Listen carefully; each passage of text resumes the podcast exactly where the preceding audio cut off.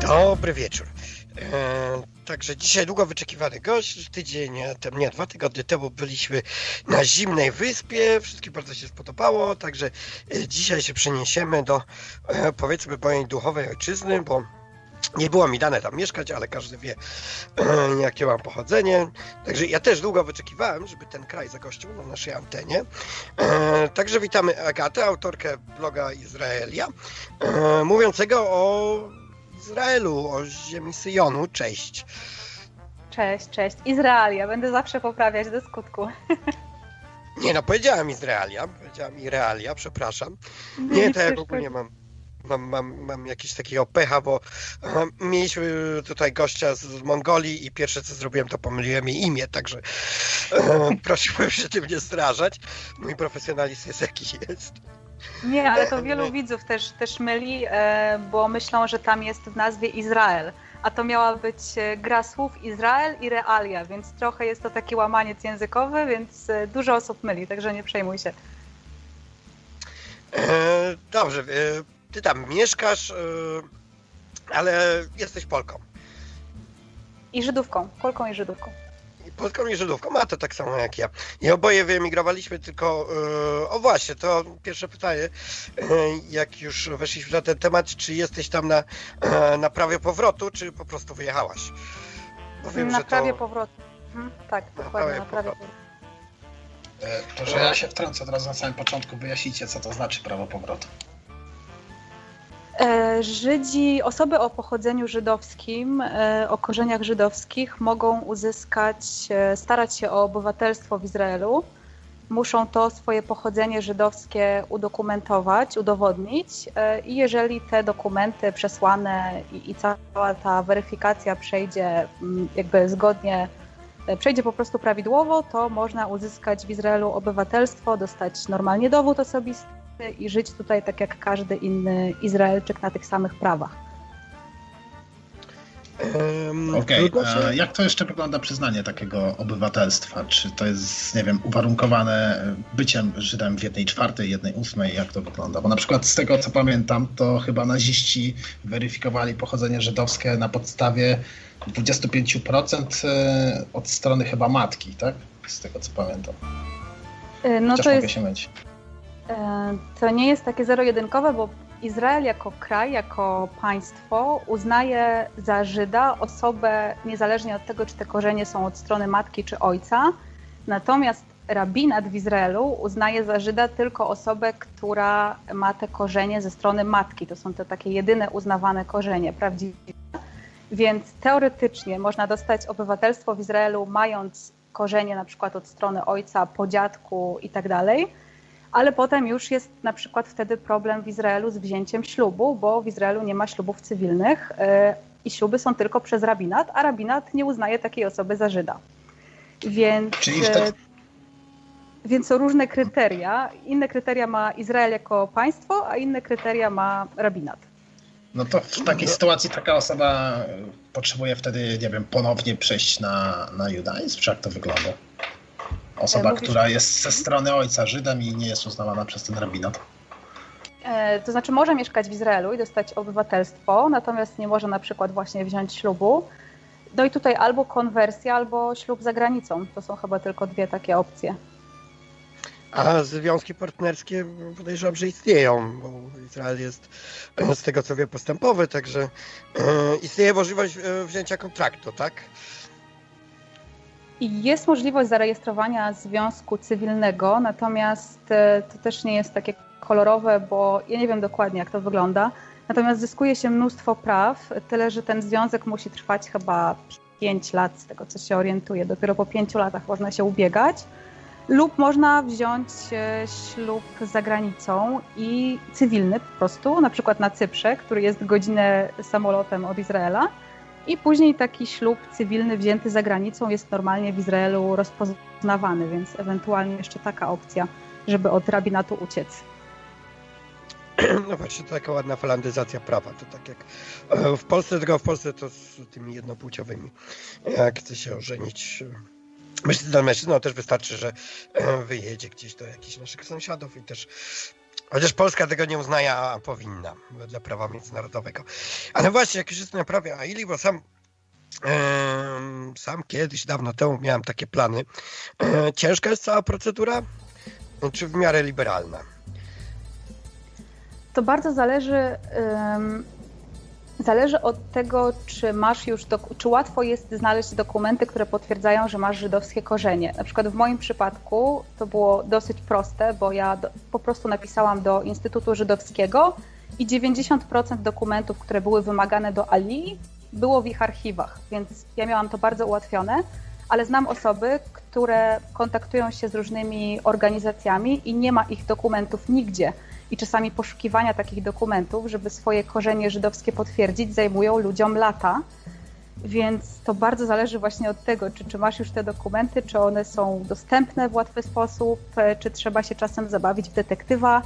Natomiast w najlepszym wypadku taki proces trwa trzy miesiące, w moim przypadku to było chyba cztery miesiące i jest, w moim przypadku był w miarę liberalny, chociaż też utrudniali, na przykład miałam taką sytuację, że wymagali grobu mojej prababci, która jest pochowana pod Paryżem. No i jak dostali zdjęcie tego grobu, to stwierdzili, że oni w sumie nie wiedzą, czy to nie jest Photoshop. Masz czego to wynika takie ostre prawo w przyznawaniu i ustalaniu obywatelstwa pochodzenia? Właściwie Izrael jest dosyć nielicznym narodem, zwłaszcza na początku swojego istnienia, więc chyba, przynajmniej tak mi się wydaje, na zdrowy rozsądek powinno im zależeć, aby uzyskać, albo zależało, aby uzyskać jak najwięcej obywateli yy, uważających się za Żydów z pochodzenia.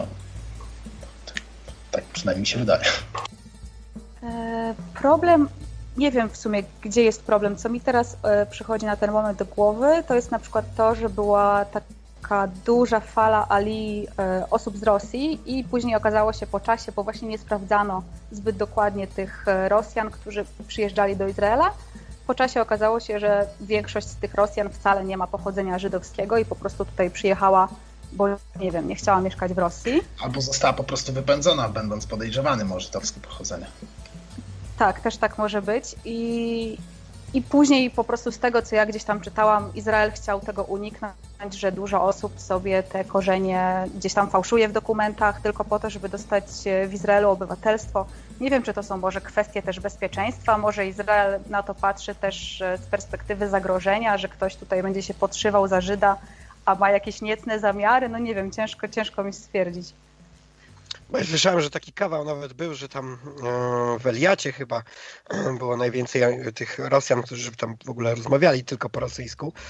I ktoś się pytał, jak tam, nie wstydź ci, że tyle lat już w Izraelu i się hebrajskiego nie nauczyłeś? A on mówi, też wolę, żeby mi wstyd było, niż mam się nauczyć. I, i podobno z czego to właśnie... hebrajski jest takim trudnym językiem, czy, czy, czy, czy po prostu z lenistwa?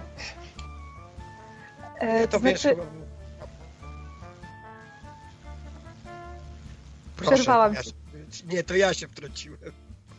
E, to znaczy, mi największe trudności sprawia alfabet, w ogóle przyjechanie do kraju, w którym nie możesz nic przeczytać, e, bo tak jak jedziesz na przykład, nie wiem, no, ja mam mamę w Niemczech, więc myślę sobie, że jak ona pojechała do Niemiec, no to nawet jak nie znała tego niemieckiego, to mogła czytać, co jest napisane, nie wiem, na przystanku, bo litery te same mniej więcej, z jakimiś tam kilkoma wyjątkami, natomiast przyjeżdżasz do Izraela i po prostu wszystko wydaje się jakby było, wiesz, po chińsku, więc to jest chyba ta największa, ta największa trudność na początku nauki języka, ale wydaje mi się, że dlaczego Rosjanie się rzadko uczą języka, chociaż teraz wydaje mi się, że coraz częściej, to dlatego, że tutaj jest tak dużo Rosjan, że Izrael w wielu miejscach wprowadza napisy po rosyjsku, daje pracowników, którzy mówią po rosyjsku, więc tutaj właściwie ten hebrajski jest im bardzo często niepotrzebny, niepotrzebny, bo oni sobie tutaj stworzyli taką małą Rosję, mają rosyjską społeczność.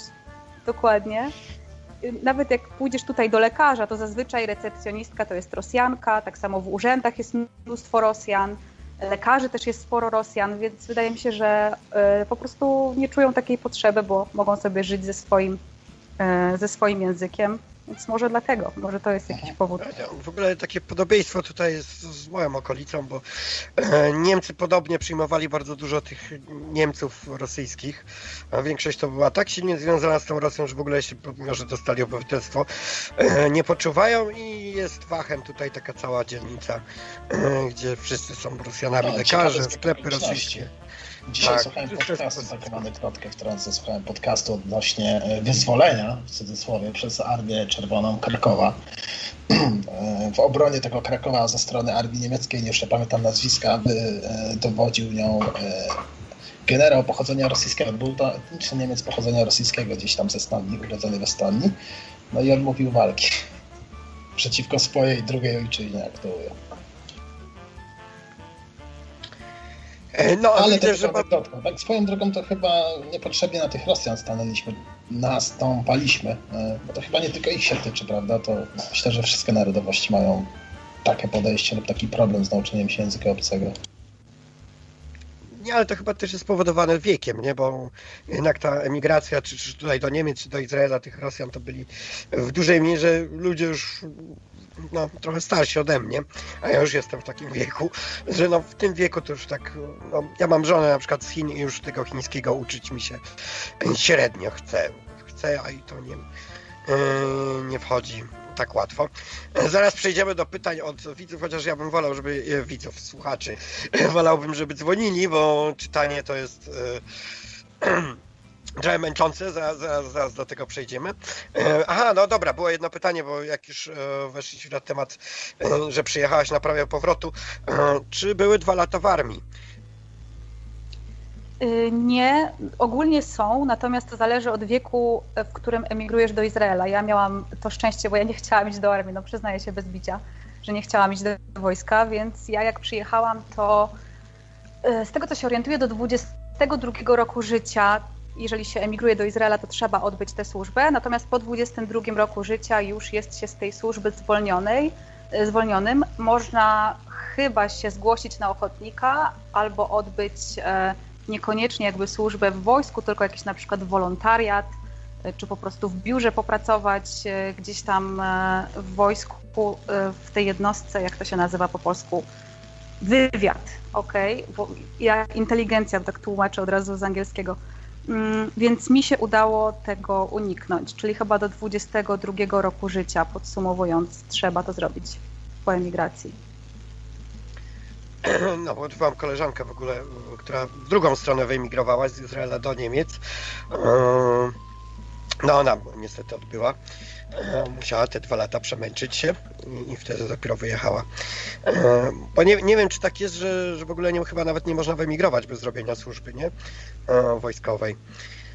Naprawdę? Ale to nie wiedziałam o tym. A coś, coś takiego mówiła, bo ona urodzona w ogóle była w, w kibucu gdzieś koło Berszewy. Jest takie już naprawdę prowincji, można powiedzieć, izraelskiej. I mówiła, że musiała odrobić, dopiero wtedy wyjechała do Niemiec. Dobra, bo do pytania, dobra, to może zaraz do tych pytań przejdziemy, ale jak już jak przyjechała, jak przyjechałaś i, i co tam wcześniej ustaliliśmy, to mam takie pytanie, jak cię przyjęło w ogóle otoczenie, jak przyjmuje tych, można powiedzieć, nowych Żydów, bo no tutaj w Niemczech różnie, ja tu mieszkam na, na wsi w ogóle, to na takiej wsi zapadłej niemieckiej, to nawet twoje dzieci, jak tu się urodzą, to one Niemcami raczej nie będą, to zawsze będą cię wytykali. A jak to jest w Izraelu? Jak cię przyjmują jako nowego obywatela? Wydaje mi się, że dobrze, tylko to jest ta różnica, ja bym tego nie porównywała do takiej standardowej emigracji, dlatego, że no Izrael ma tę politykę właśnie jakby ściągania Żydów z całego świata do ich domu, tutaj pokazuję cudzysłów. Więc to jest troszkę co innego niż emigracja kogoś do obcego kraju, a co innego jest emigracja Żyda do Izraela, bo to jest jednak niby osoba z innego kraju, ale jednak wciąż Żyd, więc trochę jednak Izraelczyk. Oni tak to odbierają, mam wrażenie, że inaczej patrzą na emigranta, który jest Żydem, niż na emigranta, który Żydem nie jest. Więc myślę, że oni też są, jeżeli chodzi o społeczność, po prostu bardzo przyzwyczajeni do tego, że tutaj co roku przyjeżdża mnóstwo Żydów i ta alija jest czymś powszechnym. Każdy wie, kim są olim, czyli właśnie osoby po alii. więc ich obecność w społeczeństwie tutaj nikogo nie dziwi. Natomiast no zależy, jeżeli przyjeżdża się z Europy, to mam wrażenie, że ciężko jest się stać jakby częścią tutaj tej społeczności izraelskiej, ale to wydaje mi się, że nie jest kwestia dyskryminacji, tylko po prostu różnic kulturowych. Europejczycy się tak różnią od Izraelczyków, że wydaje mi się, że trochę ciężko jest znaleźć wspólny język. No te, teraz już na pewno, bo jednak to pokolenie, jak kraj był zakładany, to, to jednak większość jego obywateli pochodziła skądś. Ale Izrael sam, z tego co wiem, jest krajem bardzo wielokulturowym. Właściwie jego kuchnia, jego zwyczaje i tak dalej. Każdy Żyd, który przyjeżdżał do tej ziemi obiecanej, przywoził swoje zwyczaje. Czy to byli Safardyjczycy tam gdzieś z Hiszpanii, tamtych okolic, czy to byli właśnie tutaj Żydzi ze wschodniej Europy, rosyjscy, niemieccy. Oni wszyscy gdzieś tam cząstkę się przywieźli, także czy czujesz ten taki tygiel tego, że, że jednak ta cząstka tej Europy gdzieś jest przywieziona? No pewnie jidysz już nie jest raczej w użyciu, czy jest trochę? Jidysz, to znaczy tylko w takich bardzo religijnych miastach, na przykład w Bnebrak, do którego mam zresztą kilka minut, to jest w ogóle niesamowite, że ja mieszkam w takim normalnym, no, normalnym dla mnie mieście nowoczesnym pod Tel Awiwem, a kilka minut ode mnie jest po prostu inny świat, gdzie się czas zatrzymał Żydów ultraortodoksyjnych. No i tam są Żydzi, którzy twierdzą, nie wszyscy, ale jest tam taka część, taka społeczność, która uważa, że nie, nie, powinniśmy, jeszcze, nie powinniśmy jeszcze mówić po hebrajsku, że jeszcze nie zasłużyliśmy na to, żeby mówić w świętym języku i powinniśmy się cały czas posługiwać jidysz. Natomiast to są To są jakieś bardzo małe społeczności, to nie jest nic, nic powszechnego. I tak, no, jest tutaj ogromny miks kulturowy, więc każda ta kultura przynosi coś, coś ze swojego miejsca, ze swojego kraju. Natomiast to jest takie moje tylko osobiste odczucie, każdy może mieć inne. Mi się wydaje, że mimo wszystko ta bliskowschodnia kultura jest tak silna i tak wyrazista, że moja europejska jest po prostu za słaba, żebym ja tutaj mogła coś, coś swojego wprowadzić. To znaczy... Odnośnie tej kultury, tak, to, czy to czy to czasem nie jest po prostu jakiś eu, miks europejskiej i światowej kultury, bo przecież gdy powstawało państwo żydowskie, to ludzie zjeżdżali się praktycznie z całego świata. Wielu również Żydów pochodzenia polskiego przyjechało. Czy jest to zauważalne? W dniu dzisiejszym, ten miks kulturowy albo jeszcze jakaś odrębność kulturowa y, dawnych emigrantów czy ich dzieci? Jest zauważalna, to znaczy też wiesz, jest zupełnie, to jest wielka różnica pomiędzy Żydami aszkenazyjskimi, a Żydami tak zwanymi Mizrahi i to jest, no ci aszkenazyjscy właśnie między innymi z Europy, to są ci troszkę jakby, no tak to jest stereotypowe, bardzo teraz to powiem, ale to są ci tacy spokojniejsi. Często nawet sami Izraelczycy mówią, że to są ci bardziej, ci bardziej lewicujący, którzy rządzą, tak? Czy to też nie ma znaczenia? Reguły znaczy. Nie słyszałam Cię, przerwało mi. Jeszcze raz, jakbyś mógł powiedzieć? Zapytałem, czy to są również ci, którzy w tej chwili są u rządów, ci bardziej lewicujący Żydzi. To znaczy, którzy rządzili, bo nie wiem, w tej chwili chyba konserwatyści jednak bardziej rządzą, są u rządów. Nie orientuję się za bardzo w polityce, natomiast problem jest taki, że nawet jak bardziej lewicowe partie chcą się dostać do władzy, to nie mają zazwyczaj wystarczającej ilości, żeby zrobić koalicję i żeby stworzyć koalicję, to muszą się ugadać z ortodoksami.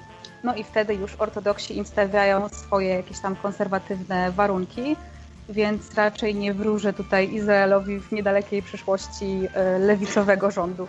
No, ale początki przecież Izraela, to jest par... tak, Partia Pracy, Ruch Kibuców, pierwszy premier pochodzący z Płońska przecież i tak dalej. No, pierwszy premier Izraela to był Żyd pochodzący z Płońska, tak? Mhm.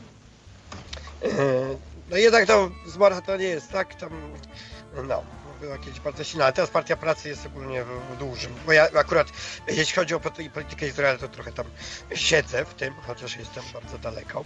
Ja tak niedużo wiem, po prostu, że ci ortodoksi strasznie są dosyć ważną grupą i bardzo, bardzo często a, a, lub niemal zawsze muszą być w jakiejś koalicji, przez co powstają różne tam tarcia wewnętrzne i chyba do dnia dzisiejszego udaje im się utrzymać szkolnictwo we własnych rękach. Ale właśnie, jak już no tak zeszliśmy bardzo do polityczne tematy, a tak bardziej ścisły, jaki ten Izrael jest jako kraj, bo przyjechałaś z Polski.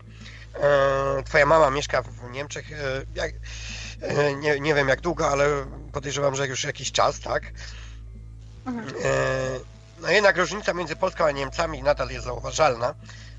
Chociaż mi to się zaciera, bo jak się mieszka dłuższy czas w Niemczech, a Polska się bardzo rozwija, to już tak się to zacierałem, te różnice. No ale jak ja wyjeżdżałem parę, parę dobrych lat temu, to było dziesięć lat temu, no to no ta różnica była taka. Jechało się do takiego bardziej cywilizowanego kraju, czystego, uporządkowanego. No teraz to się trochę zmienia w drugą stronę, a właśnie jak przyjechałeś do Izraela, to Izrael jest takim krajem bardziej w stylu niemieckim, czyli punktualne pociągi, przyjemni urzędnicy, nie wiem, czysto na ulicach, czy raczej taki odczuwasz bardziej w związku z Bliskim Wschodem, czyli trochę, bo ja tam też zawodowo jeździłem po, po krajach arabskich, też byłem w Kuwejcie i tak dalej. No i na przykład Kuwejt to jest, no, Kuwejt to jest jeden wielki bałagan, nie? Tam są śmieci na ulicach, nikt nie przestrzega przepisów, w ogóle tragedia. Jak ty postrzegasz Izrael? Czy mu jest bliżej, czy, czy takiego swojskiego, swojskiego chaosu trochę, jaki panuje w Polsce? Gdzie tam jest bliżej w tym Izraelu? Jeszcze zanim odpowiem na pytanie, to tutaj widzę jedno takie pytanie od słuchaczki, które może mieć wpływ na odbiór naszej rozmowy, więc od razu odpowiem, czy jestem Żydówką ortodoksyjną, więc nie jestem w ogóle Żydówką świecką, czyli ja nie wyznaję żadnej religii i jestem Żydówką tylko i wyłącznie z pochodzenia. Moje korzenie są po prostu żydowskie. Tak stwierdziłam, że warto to powiedzieć teraz. Co do Izraela, to jest jeden wielki bałagan, nawet po hebrajsku bałagan to balagan. I tu jest taki właśnie ogromny balagan. To jest typowy Bliski Wschód, który trochę próbuje być Stanami Zjednoczonymi, więc mi się spodobało, kiedyś przeczytałam w którejś książce o Izraelu, chyba w Izraelu oswojonym, ale nie mam pewności. Autorka porównała Tel Awiw do miasta, które wygląda jak skrzyżowanie Wyszkowa z Nowym Jorkiem. I to jest tak trafne określenie, bo centrum Tel Awiwu z tymi wszystkimi drapaczami chmur wygląda po prostu niesamowicie, ale wystarczy czasami kilkuminutowy spacer, żeby się poczuć jak na takim typowym Bliskim Wschodzie. Wszędzie leżą śmieci, ludzie w ogóle nic sobie z tego nie robią. Nieważne, że jest kosz na śmieci sto metrów dalej, oni i tak to wyrzucą na, na chodnik. Ta świadomość ekologiczna się na szczęście trochę zmienia, natomiast moim zdaniem bardzo powoli. Także jest bałagan, nikt się nie przejmuje takimi drobiazgami jak Europejczycy, czyli na przykład czyste szyby i na przykład nie mogę zrozumieć tego, że są czasami takie ekskluzywne lokale typu, nie wiem, no jakieś drogi, bardzo fryzjer czy salon kosmetyczny, a szyby są po prostu brudne od miesięcy, niemyte i nikt się w ogóle tym nie przejmuje, więc ta estetyka jest moim zdaniem dla Europejczyka w Izraelu bardzo trudna do zaakceptowania. Jak się przyjeżdża z Polski, która jest no, czysta y, relatywnie i jest po prostu... Ja jestem z Warszawy, więc y, mówię głównie o Warszawie, nie mam takiego porównania do innych miast za bardzo. Natomiast ta Warszawa jest taka, przez ostatnie kilkanaście lat zrobiła się bardziej europejska i to wszystko jest takie nowoczesne i czyste i zadbane. A w Izraelu jest no po prostu bałagan i yy, nie ma tej dbałości o wygląd, też na przykład jak mieszkania wyglądają, nawet nowe mieszkania, bo w ogóle standard mieszkań jest w Izraelu dużo niższy niż w Europie, a mieszkania, które są nowe, są budowane tak po prostu no, na odpierdziel, powiedziałabym kolokwialnie, czyli na przykład zawsze się śmieję, że w Polsce jak malujemy ściany, to zakleja się, wiecie, wszystko taśmą, żeby na przykład nie pomalować framugi czy listwy, a tutaj po prostu się maluje i pół listwy jest zamalowane i w ogóle jak powiesz komuś, kto ci remontuje mieszkanie, że hej, pomalowałeś mi pół listwy, to on ci powie oj tam, oj tam, to sobie zeskrobiesz, nie? Więc to, to tak jest coś niesamowitego. Europejską modłę budowane, tak jak w Niemczech mieszkania na odpierdziel. A tak skoro już jesteśmy w temacie mieszkań, po co w Izraelu ludzie posiadają bunkier we własnym domu? Czy taki pancerny pokój, nie wiem jak to nazwać. No ze względu na konflikt i ataki rakietowe, które się zdarzają bardzo, bardzo rzadko. Natomiast no tak, ale Izrael wszystko... ma tam swoją taką tarczę antyrakietową, podobno najlepszą na świecie, najskuteczniejszą. Ma, to się nazywa Iron Dome i to przechwytuje podobno około dziewięćdziesiąt procent rakiet, natomiast tak czy siak od dziewięćdziesiątego któregoś, już nie pamiętam nawet, od dziewięćdziesiątego któregoś roku jest takie prawo, że każde mieszkanie musi posiadać Mamad, to się właśnie nazywa, tak się nazywa ten, ten bunkier, jak to powiedziałeś, natomiast to w ogóle nie wygląda jak bunkier. To jest pokój, który y, można odróżnić w sumie od innych pokoi tylko poprzez drzwi i okno, bo ogólnie wygląda jak normalny pokój i też to okno nie jest jakieś takie bardzo, y, bardzo inne, natomiast no, jakbyś się przyjrzał, to byś zauważył różnicę, no i drzwi są takie ciężkie, stalowe, natomiast to jest normalny pokój, który po prostu y, no, jest zbudowany w taki sposób, że jest dużo bardziej odporny na, na ataki. Ale on ma w środku jakąś, nie wiem, stalową płytę wstawioną w mury, czy po prostu te mury są grubsze, z mocniejszego betonu, szyby kuloodporne, jak to wygląda tak bardziej technicznie? Nie, nie znam wszystkich szczegółów, natomiast tak, są na pewno stalowe, mam taki nawet odcinek na kanale na temat Mamadu, ale już tak dawno się do niego przygotowywałam, że, że w większości nie pamiętam. Są w ścianach metalowe, stalowe y, takie wstawki, wiem, że okno jest kuloodporne i jest na przykład w Mamadzie taki, taka maszyna, która filtruje powietrze, gdyby był y, atak chemiczny. Więc żeby się po prostu nie zadusić w pokoju, to ta maszyna filtruje powietrze. W jaki sposób, to nie mam pojęcia. No i ten Mamad jest też tak budowany, że gdyby, jeżeli chcesz sobie ten Mamad remontować, no to nie, nie wszystko możesz sobie zrobić w tym pokoju, tak jak w innych pokojach. Na przykład nie może być oczywiście tam kafelków, kafelków, nie, nie kafelków. Jak się nazywa na ściany to, co się... W... Glazura. W łazience montuje, glazura. No, ka- ty, ale kafelki też można powiedzieć, no. Ładnie. Tak. Okej, okay. Więc nie można montować, no, no bo po prostu byłoby to niebezpieczne. Czyli skoro ten, ten, ta budowla, ten fragment budynku jest objęty takimi obostrzeniami, to koszt jego budowy jest całkowicie po stronie inwestora, czy może w jakiś sposób państwo to dofinansowuje lub jeszcze czy kontroluje powstawanie tego, tego fragmentu budynku? Nie mam pojęcia, szczerze mówiąc, więc nie odpowiem na to pytanie. Na pewno kontroluję, bo wiem, że jak się kupuje nowe mieszkanie, to ten budynek chyba nie może w ogóle dostać akceptacji, jeżeli mamady nie są sprawdzone. Natomiast kto za to płaci, to, to nie mam pojęcia. O właśnie, jak już weszliśmy na ten temat, yy... czujesz się bezpiecznie w kraju, który jednak jest notorycznie w stanie wojny z sąsiadami? To jest kwestia do przestawienia się trochę mentalnie, dlatego że zanim ja przyjechałam do Izraela, to czułam się dużo mniej bezpiecznie z samą myślą tego, że tutaj przylatuję na jakiś czas przynajmniej. Natomiast jeżeli nie włączy się telewizji i nie czyta newsów, to w ogóle na co dzień nie odczuwa się żadnego konfliktu. W ogóle tu, nikt, tego, nikt o tym nie pamięta na co dzień, że tutaj jest jakiś konflikt. To życie wygląda totalnie normalnie. Jest trochę inaczej w tych regionach niedaleko strefy gazy, to faktycznie tam te regiony są dużo jakby bardziej narażone na na przykład ataki rakietowe, które te ataki rzadko kiedy w ogóle wyrządzają jakieś prawdziwe szkody, no ale sam, sam stres jakby no to jest oczywiście czynnik nie do podważenia. Natomiast w większości Izraela o tym konflikcie się po prostu nie pamięta, więc ja też nauczyłam się nie czytać za dużo newsów, nie oglądać telewizji, żeby się nie stresować.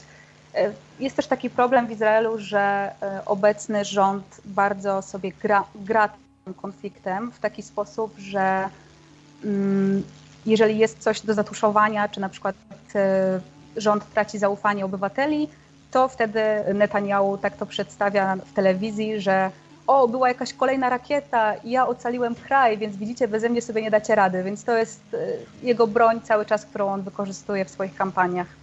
To świetnie znana nam strategia takiego tematu zastępczego. W Polsce też regularnie wykorzystywana. A to nie jest tak, że w ogóle Bibi musi być na stanowisku, bo inaczej to prokurator się na nim siądzie i będzie po nim. No on teraz czeka na proces, który jest cały czas przekładany ze względu na pandemię i też sobie pogrywa tą pandemią na swoją korzyść, dlatego że już jakby oczywiście nie można mu tego udowodnić, ale dużo się mówi w Izraelu na ten temat, że on przedłuża lockdowny tylko po to, żeby sądy były dłużej zamknięte i żeby on sam zyskał czas do swojego procesu, więc też sobie tą pandemią pogrywa na, na swoją korzyść. No właśnie, to po części odpowiedziałaś na pytanie, które chciałem zadać, bo znaczy brzmiało ono tak, że jak to się dzieje, że Izrael pomimo tego, że jest liderem światowym, jeżeli chodzi o szczepienia na koronawirusa, nie wiem jaki procent populacji jest w tej chwili zaszczepiony, ale podejrzewam, że to już dobija czterdzieści procent. Słyszałem, że do końca do tego ma być zaszczepiona cała populacja, to jak to się dzieje, że dalej właśnie, miałem zadać pytanie, jak to się dzieje, że dalej właśnie żyjecie w tych obostrzeniach, w tym lockdownie pełnym w sumie? Ponad tak, chyba czterdzieści pięć procent na ten moment zaszczepionych obywateli, natomiast no, ciężko odpowiedzieć na to pytanie, wszyscy sobie chyba je tutaj w Izraelu zadają. Jest to tłumaczone w ten sposób, że po pierwszej dawce nie ma się jeszcze tej odporności, dopiero po drugiej dawce, a jednak większość obywateli została zaszczepiona tylko tą pierwszą dawką. No i mówi się też o tym, że dużo osób po szczepieniu i tak zachorowało i zarażało kogoś tam, więc no ciężko, ciężko mi na to odpowiedzieć. Nie wiem, co jest właściwie przyczyną. Teraz mówi się o tym, że dopóki wszyscy nie będą zaszczepieni obiema dawkami, to, to te lockdowny się nie skończą. Natomiast moim zdaniem, ale to jest tylko moja opinia, to po prostu jest cały czas właśnie broń polityczna, te wszystkie lockdowny i to ich przedłużanie, to myślę, że Netanyahu sobie tym, tym pogrywa. Wydaje mi się, że te lockdowny są w większości, nie mówię, że one nie są potrzebne, natomiast widać, że kiedy one zostają wprowadzone, zazwyczaj wtedy, kiedy on właśnie ma jakieś tam osobiste kłopoty. Więc nie wiem, czy tutaj szczepionki coś na no ten temat ile, zaradzą. Ile mu zostało, bo on ma się zmienić, nie? Taka była umowa z Bennym Gantzem.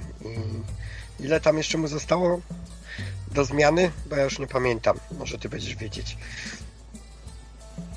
Ja nie wiem, jak to wygląda z tą zmianą, bo ja w ogóle nie rozumiem tutaj polityki w Izraelu. Natomiast z tego, co mój partner mi tłumaczył, to właśnie mieli się zmienić i po to, żeby się po to, żeby się ta zmiana nie odbyła, Netanyahu coś tam zrobił, chyba się nie zgodził na utworzenie budżetu na ten rok.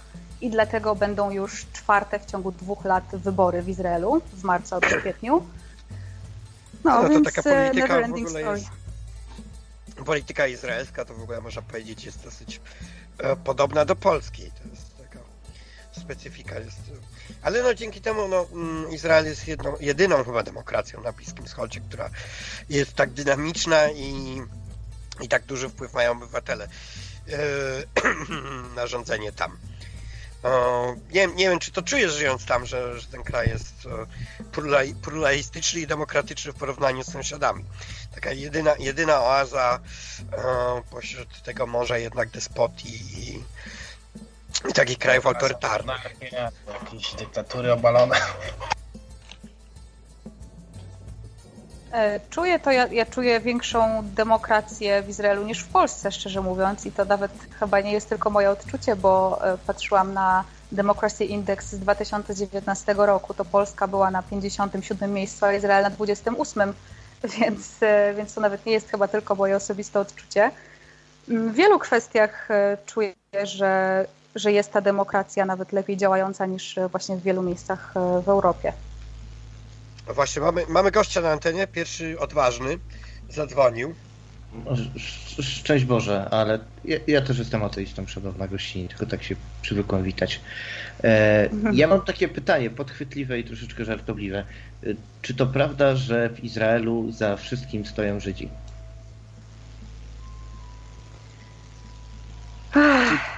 Nie no, chodzi mi po prostu o to, czy Palestyńczycy mają jakąś reprezentację polityczną, taką normalną, zwyczajną, po prostu w, w Knesecie czy gdziekolwiek. Nie mam pojęcia, nie orientuję się w polityce, więc nie odpowiem na to pytanie, bo po prostu nie wiem, a mam taką zasadę, że nie wypowiadam się na tematy, na które się nie znam. No, to ja, to ja mogę się wypowiedzieć, że no nie tak, że, że są partie arabskie, więc tu bardziej orientuję. Tak, a, że... okej, okay. To bardzo mogę. Dobrze widzę. To jest partia, która rośnie najszybciej w siłę. Tak. I, o, i Benny, Benny, Benny Gantz miał tak, największy zarzut Bibiego, jak e, były wybory ostatnie e, do Gantza, to było to, że jak, jak Gantz i, i białoniebiescy dojdą do władzy, to muszą zrobić koalicję z Arabami. No i tak to. A, tak, to tak średnio z tym tematem, bo nie chcę go jakoś rozwlekać, także też bym prosił możliwie krótko. E, czy są jakieś teorie spiskowe co do tych szczepień w, w Izraelu? No bo wiadomo, że w Polsce oczywiście, że są, wiadomo jakie, ale czy w Izraelu są?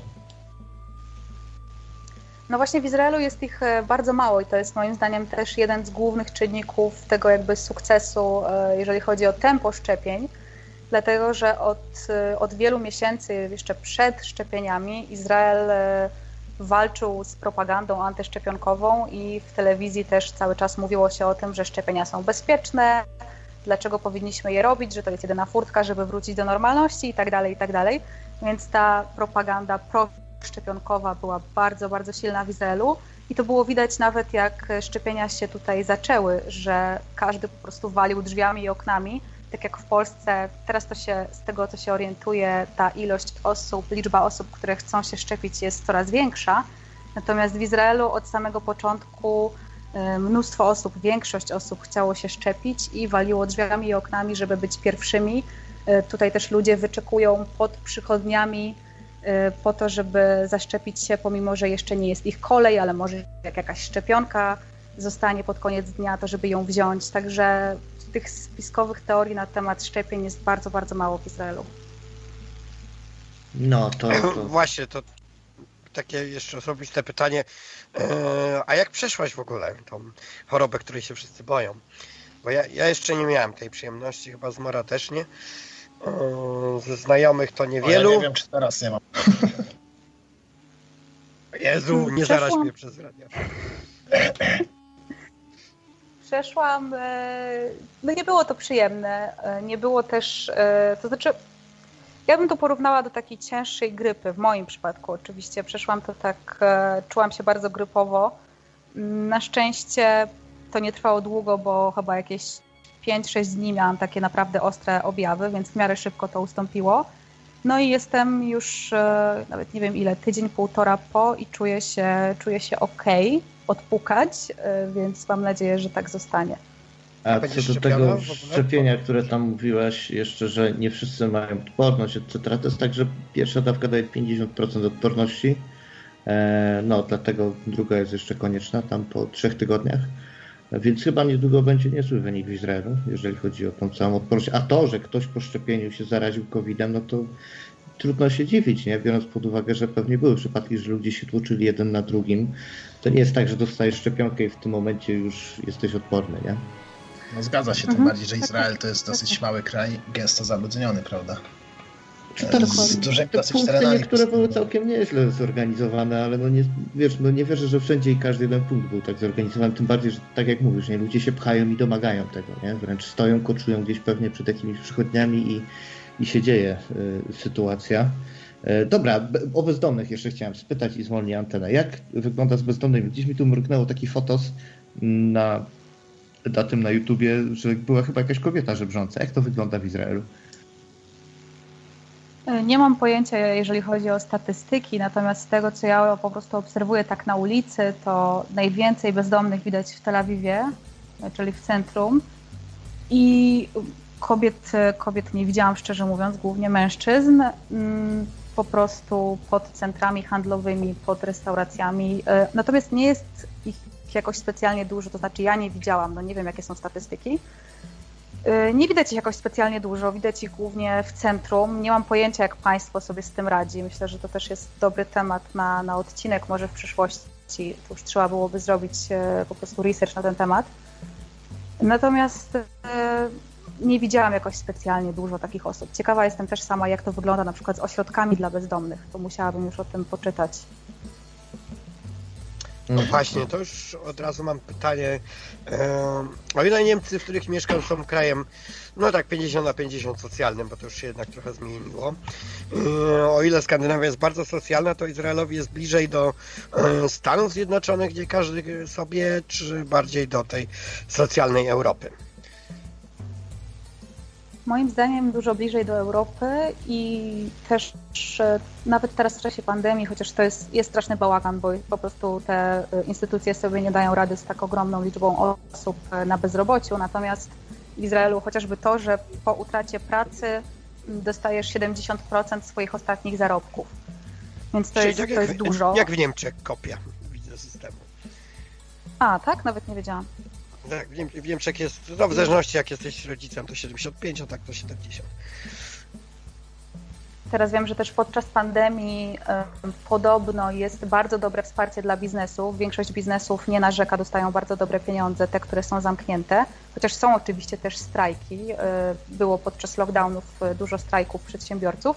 Natomiast ogólnie podobno dostają y, dosyć dobre, y, dosyć dobre wsparcie. Nie wiem, czy jest państwo socjalne, natomiast na pewno nie, nie, porównałabym, nie porównałabym do Stanów.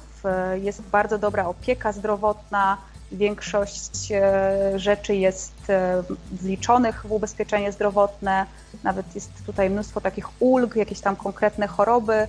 Jak ma się jakieś problemy z oczami, to państwo płaci za soczewki kontaktowe, więc, więc mnóstwo jest takich ulg. A macie państwowe czy prywatne ubezpieczenie? W Izraelu to działa w ten sposób, że są cztery ubezpieczalnie zdrowotne i każdy musi się zapisać do jednej z nich i zazwyczaj płaci za te ubezpieczalnie pracodawca. Jeżeli jest się na działalności gospodarczej, to samemu się płaci, to nie są jakieś duże pieniądze, więc tak to wygląda. Nie wiem, czy to nie jest chyba w pełni państwowe, to nie jest tak jak w Polsce. Tutaj też nie jest zbyt popularne, nie są popularne prywatne wizyty u lekarza. Raczej rzadko ktoś idzie prywatnie zrobić sobie badania czy, czy na wizytę, na konsultację. Tutaj wszystko się robi przez ubezpieczalnie. Dobra, bo już się chciałem zwinąć. Też mam takie jeszcze jedno pytanie na odchodne. Kurczę, patrz, rozbity jestem. Kogo może tak stereotypowo, powiedzmy, Żydzi nie lubią, ale nie chodzi mi tam o najbliższą okolicę, czy jest jakieś takie dalsze uprzedzenia, może, czy może ci ludzie, którzy zrobili Aliję, coś przynieśli ze sobą. Jak to wygląda? No bo każdy kraj gdzieś ma do kogoś jakieś uprzedzenia, albo ma też jakieś swoje większe, większe sympatie, nie? To, także to tylko bym chciał tak z tym pytaniem zostawić. Jakieś takie... No, do kogo stereotypowo są Żydzi uprzedzeni i kogo stereotypowo lubią. Dziękuję za ten, za, za, za to, że tutaj Dziękuję nas odwiedziłaś. I... Kawały może opowiadają. Dziękuję bardzo. Dziękuję. Yy, ciężko odpowiedzieć. To, co przychodzi mi teraz do głowy, to są Rosjanie, bo ja zauważyłam, to znaczy ja często jestem odbierana tutaj za Rosjankę w Izraelu, yy, bo niebieskie oczy, w miarę jasne włosy, to od razu mówią, że Ros- z Rosji. I miałam kilkukrotnie taką sytuację, że na przykład dokarmiam bezdomne koty i tutaj czasami ludzie się czepiają, że to robię, bo po prostu niektórzy nie lubią zwierząt i mają z tym problem. To na przykład wtedy często atakują mnie ad personam, że jestem z Rosji. Na przykład mówią, idź sobie do Rosji karmić koty, albo jakieś takie teksty, coś, coś w tym stylu właśnie uderzające tutaj w kraj pochodzenia. Pomijając, że nie jestem z Rosji, ale to nieważne, no nie będę się wdawać w dyskusję. Natomiast usłyszałam kilka razy takie niemiłe uwagi e, względem siebie, właśnie odnoszące się do Rosji, bo, bo odbierają mnie za Rosjankę. Więc stwierdziłam w ostatnim czasie e, i też po rozmowach z kilkoma Izraelczykami, że jest coś takiego na rzeczy, że w Izraelu nie ma się takiego zbyt pozytywnego stosunku do Rosjan. Nie wiem, czy to wynika z tego, że jest ich tutaj tak dużo i Izraelczycy nie są z tego faktu zadowoleni, że jest tutaj tak dużo Rosjan, czy może z tego, że się właśnie nie asymilują Rosjanie, przyjeżdżają i, i jakby nie dostosowują się do, do kultury izraelskiej i do, izraelskiej, do Izraelczyków po prostu. Natomiast ja zauważyłam coś takiego w powietrzu, że nie przepadają za Rosjanami. Zaskakująco zauważam, że mają bardzo pozytywny stosunek do Niemców i często jeżdżą do Berlina. To jest w ogóle ich ulubiona destynacja na wakacje. Też mnóstwo osób tam wyjeżdża, młodych Izraelczyków, po prostu mieszkać w Berlinie. Więc już nie kojarzą tego miejsca, właśnie zwłaszcza ci młodzi, z wojną. Mam wrażenie, że ta, ewentualnie ta starsza część, co też jest zrozumiałe oczywiście. Natomiast właśnie tak zauważyłam, że mają bardzo pozytywny stosunek do, do Niemców. No właśnie, słyszałem, że ten stosunek do Niemców jest tak pozytywny, że potrafią sobie nawet żartować z Holokaustu. To prawda jest? Jakieś skecze czy coś takiego na ten temat powstaje? To jest prawda, tylko to jest ta, ta zasada taka, która dotyczy no nie tylko Izraelczyków, ale w ogóle, że jakby my możemy żartować z Holokaustu, ale jak ktoś zażartuje, no to już nie. Ale żartują, mają na przykład po hebrajsku Holokaust to jest Shoah, więc czasami jak mają trudny dzień, to mówią Ejze Yom Shoah, ale dzień Holokaust, po prostu dzień Holokaust. I żartują sobie, albo na przykład nazywają surowego nauczyciela nazistą w żartach, więc żartują sobie z Holokaustu, tak jest faktycznie. Czyli nie mają tak zwanego kijaszka w tyłku i są tacy dosyć wyluzowanym narodem, czy, czy nie do końca? Z jednej strony tak, mam wrażenie, że w większości są właśnie wyluzowani, ale tak jak mówię, do, dopóki oni sami mówią, mogą żartować sami z Holokaustu, natomiast nie za bardzo im się podoba, jak inni żartują. To jest coś jak, wiecie, jak w rodzeństwie, że ja mogę obrazić swoją siostrę, ale jak ktoś ją obrazi, no to już proszę tutaj nie tykać mojego rodzeństwa. Tak ja to widzę. I często też jest taki problem w Izraelu. Ja zauważam, że odbiera się, wielokrotnie odbiera się zwyczajną krytykę na przykład czyjegoś zachowania jako antysemityzm. Czyli jesteśmy za granicą, nie wiem, Izraelczycy się zachowują momentami, turyści izraelscy zachowują się bardzo nieodpowiednio. I na przykład ktoś im zwróci uwagę, no to od razu o, antysemita. Więc z tym jest trochę problem. Właśnie, co do kierunków, e, kierunków wakacyjnych, bo, e, a co do Niemców, to ci powiem prawdę, bo ja mam tutaj, e, nawet nie Berlin, ale ja mieszkam na takiej e, naprawdę zapadłej dziurze niemieckiej. E, no i tu mam właśnie jedną koleżankę z Izraela, jeszcze jest jeden koleś z Izraela, e, który ma gospodarstwo, także na, nawet tutaj na takie zapadłą niemiecką prowincję się ich e, e, trochę wyprowadziło. No, nawet mówiłaś, że twoja mama gdzieś tam w tej części Niemiec przebywa. Ale co do kierunków, wiesz co ci powiem, kiedyś bardzo lubiłem chodzić po górach na Słowacji, no teraz mieszkam dosyć daleko, także mniej mam okazji, żeby właśnie pochodzić po Tatrach Słowackich, ale ile razy jestem w Tatrach Słowackich, to na szlakach spotykam naprawdę duże grupy Izraelczyków. Także, czy, czy Słowacja jest jakimś takim specjalnym kierunkiem, bo właśnie nie wiem, nie wiem czemu ich jest tyle aż w Tatrach. W Izraelu się żartuje, że Izraelczycy są wszędzie i nawet tutaj się śmieją, że nie można wyjechać na wakacje i nie spotkać kogoś z Izraela i już czasami mają siebie nawzajem dosyć. I jest też faktycznie w tym, że gdziekolwiek się nie pojedzie, to oni są wszędzie. Nie słyszałam o Słowacji, natomiast Izraelczycy w ogóle ogólnie bardzo dużo podróżują. I ja byłam w szoku, jak patrzyłam tutaj na, na znajomych wokół siebie, którzy przed pandemią oczywiście podróżowali sobie co miesiąc, co dwa miesiące. To było dla mnie zaskakujące, bo ja pamiętam, że w Polsce, to też oczywiście bardzo zależy, to jest indywidualne, ale pamiętam, że w Polsce to był taki schemat, jedziemy raz w roku na wakacje, all inclusive dwa tygodnie, a tutaj mam wrażenie, że oni każdy wolny weekend to po prostu kupić bilet na samolot i, i gdzieś polecieć. A do, do właśnie do krajów ościennych, bo jak tutaj mieszkam w Niemczech, to wiadomo, jest normalne, że na weekend się wyjeżdża do, do Belgii czy Holandii, zaraz za granicą. No ale w Izraelu wiadomo, są sąsiedzi, ale z niektórymi już są jednak stosunki unormowane. Ja w pracy mam koleżankę, która też u nas będzie za dwa tygodnie w audycji. Wasz zachodni sąsiad, właściwie nasz zachodni sąsiad, bo tak byłem wasz, wasz, ale ja tu też kiedyś, może na stare lata, Aliję uczyłem, chociaż tutaj w Niemczech też mi jest całkiem dobrze, ale w Izraelu jest cieplej, to jest całkiem inny klimat. No, będzie koleżanka z Jordanii, ona bardzo ci ciepło wyraża zawsze o Izraelu. Inaczej mówi, że chciałaby, żeby kiedyś Jordania była, była taka jak Izrael. To jest dla nich trochę... trochę... Nie, nie wiem, czy to znasz tej strony, ale jest, jest dużo Arabów, na przykład w takiej Jordanii, którzy mówią, że Izrael to jest dla nich jakiś młodych. E, taki wzór, jak można sobie kraj zorganizować. Że to nasz sąsiad, ale jednak sąsiad, który no niby wrogi, ale jest dobrze zorganizowany i, i dobrze się tam żyje. Ale czy ludzie z Izraela też wyjeżdżają sobie na weekend do Egiptu czy do Jordanii?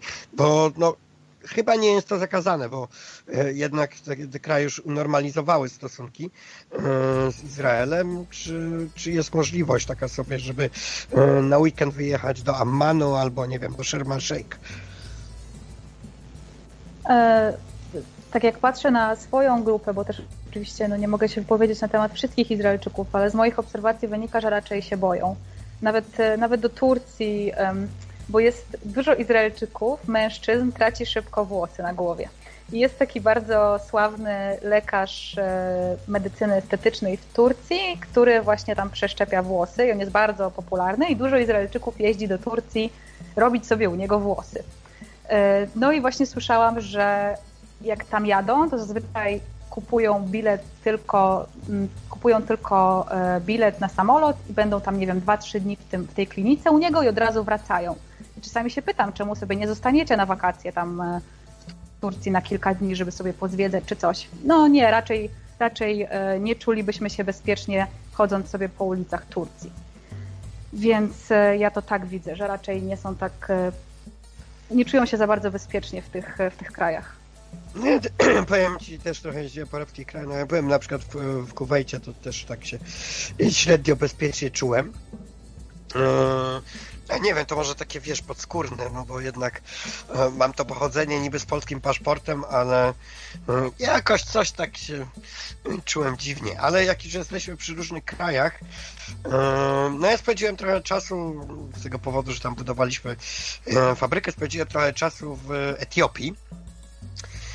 No i w Etiopii dla wielu Etiopczyków, tam jeszcze, jeszcze trochę ich zostało, tych etiopskich Żydów, no Izrael jest takim, taką ziemią obiecaną, no bo ta była ta cała operacja, to no bodajże była operacja Salomon, czy już nie pamiętam, jak ich ewakuowano w latach osiemdziesiątych.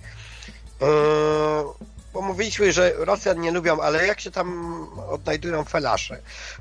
Czy jest jakiś inny stosunek, jakiś rasizm do tych czarnych Żydów, którzy żyją w Izraelu? Którzy przez sam Izrael zostali tam ściągnięci, zresztą samolotami. Um, ogólnie mówi się o tej dyskryminacji, na przykład e, chociażby w poszukiwaniu pracy. Teoretycznie nikt się do tego nie przyznaje, oczywiście jest też prawo w Izraelu, które zabrania dyskryminacji podczas rekrutacji ze względu na wiek, kolor skóry, pochodzenie, płeć itd., itd. Natomiast w rezultacie, no oczywiście nie da się później tej dyskryminacji za bardzo udowodnić, bo zawsze po rekrutacji można powiedzieć, że po prostu nie podobał ci się ten kandydat, no i nikt tutaj nie udowodni, że to było ze względu na jego kolor skóry. Na co dzień wydaje mi się, że tej dyskryminacji za bardzo nie widać, ale były, były właśnie protesty a propos na przykład szukania pracy czy wynajmowania mieszkania, więc no myślę, że te osoby są tutaj bardziej... Yy, mogłyby lepiej odpowiedzieć na to pytanie niż ja, bo ja tego oczywiście nie doświadczam, więc wierzę na słowo, że skoro protestują i, i o tym głośno mówią, no to coś jest na rzeczy. Więc, więc myślę, że doświadczają jakiej, jakiejś tam formy dyskryminacji. Nie powiedziałabym, że ona jest w formie na przykład ataków na nich na ulicy, tylko no właśnie w formie tutaj na przykład właśnie takich rzeczy jak szukanie pracy, że są po prostu traktowani troszkę jak ta niższa kategoria. A właśnie, jak jest chciałbym przy... rozszerzyć jeszcze no, odnośnie obywateli przybywających o białym kolorze skóry z innych krajów, czy nie wiem, padają w stosunku do nich jakieś określenia typu, nie wiem, goj, czy może jakieś inne obraźliwe sformułowania. No, jak już powiedziałaś, nie są zbyt tolerancyjnym narodem, więc może też yy, ludzi swojego koloru skóry również nie do końca poważają. To znaczy nie, ja nie powiedziałam, że nie są tolerancyjni. Ja uważam, że Izraelczycy są bardzo tolerancyjnym narodem i to można zobaczyć chociażby przy, poprzez podejście do L G B T, czy w ogóle tego, że jest taki miks kulturowy tutaj, Natomiast no, też mają oczywiście jakieś tam swoje przywary, jeżeli chodzi o tę tolerancję. Jeżeli chodzi o, o ich kolor skóry, no to tylko spotkałam się z tymi przytykami dotyczącymi Rosjan. Nie spotkałam się nigdy z żadną dyskryminacją ze względu na polskie korzenie, chociaż o tym się dużo mówi, że Izraelczycy nie lubią Polaków. Moim zdaniem to jest, z mojego doświadczenia i moich znajomych Polaków wynika, że to jest, że to jest nieprawda. Tutaj za każdym razem, kiedy mówię, że jestem z Polski, to słyszę, że w ogóle super, jeszcze dużo Izraelczyków zna polskie słówka, więc na przykład zaczynają do mnie mówić po polsku. Mnóstwo Izraelczyków ma polskie, polskie korzenie, ma polskich dziadków, na przykład z Łodzi, więc często mi pokazują swoje polskie paszporty, jakieś tam zdjęcia swoich, swoich polskich rodzin. Także y, zawsze tutaj spotykałam się z takim ciepłym podejściem do Polaków i mi się wydaje, że oni mają w większości taki bardzo, bardzo pozytywny stosunek i taki sentyment do, do Polski.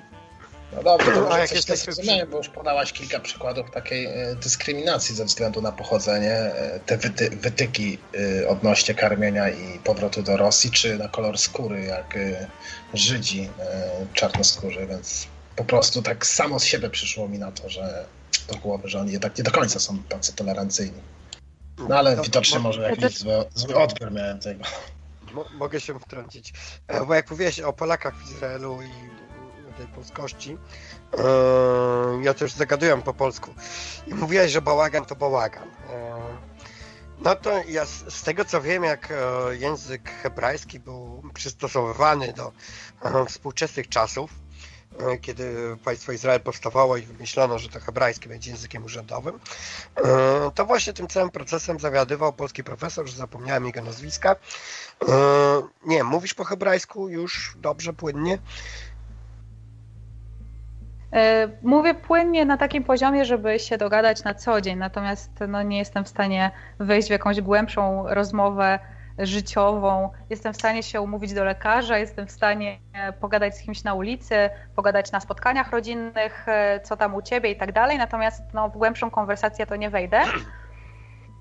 Ale zauważyłaś, że w języku hebrajskim jest bardzo, bardzo dużo słów e, właśnie jakby żywcem wyjętym z polskiego języka.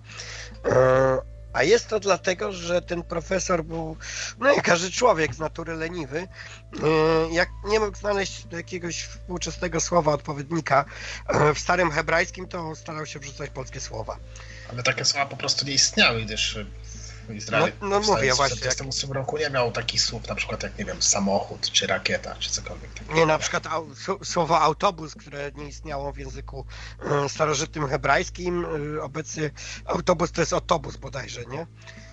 W hebrajskim. Mhm. I słyszałem, że jest bardzo dużo takich właśnie słów żywcem przyniesionym z polskiego do hebrajskiego, no bo mu się nie chciało za bardzo wymyślać jakichś tam nowych słów, to sobie wziął z polskiego, w którym też mówił.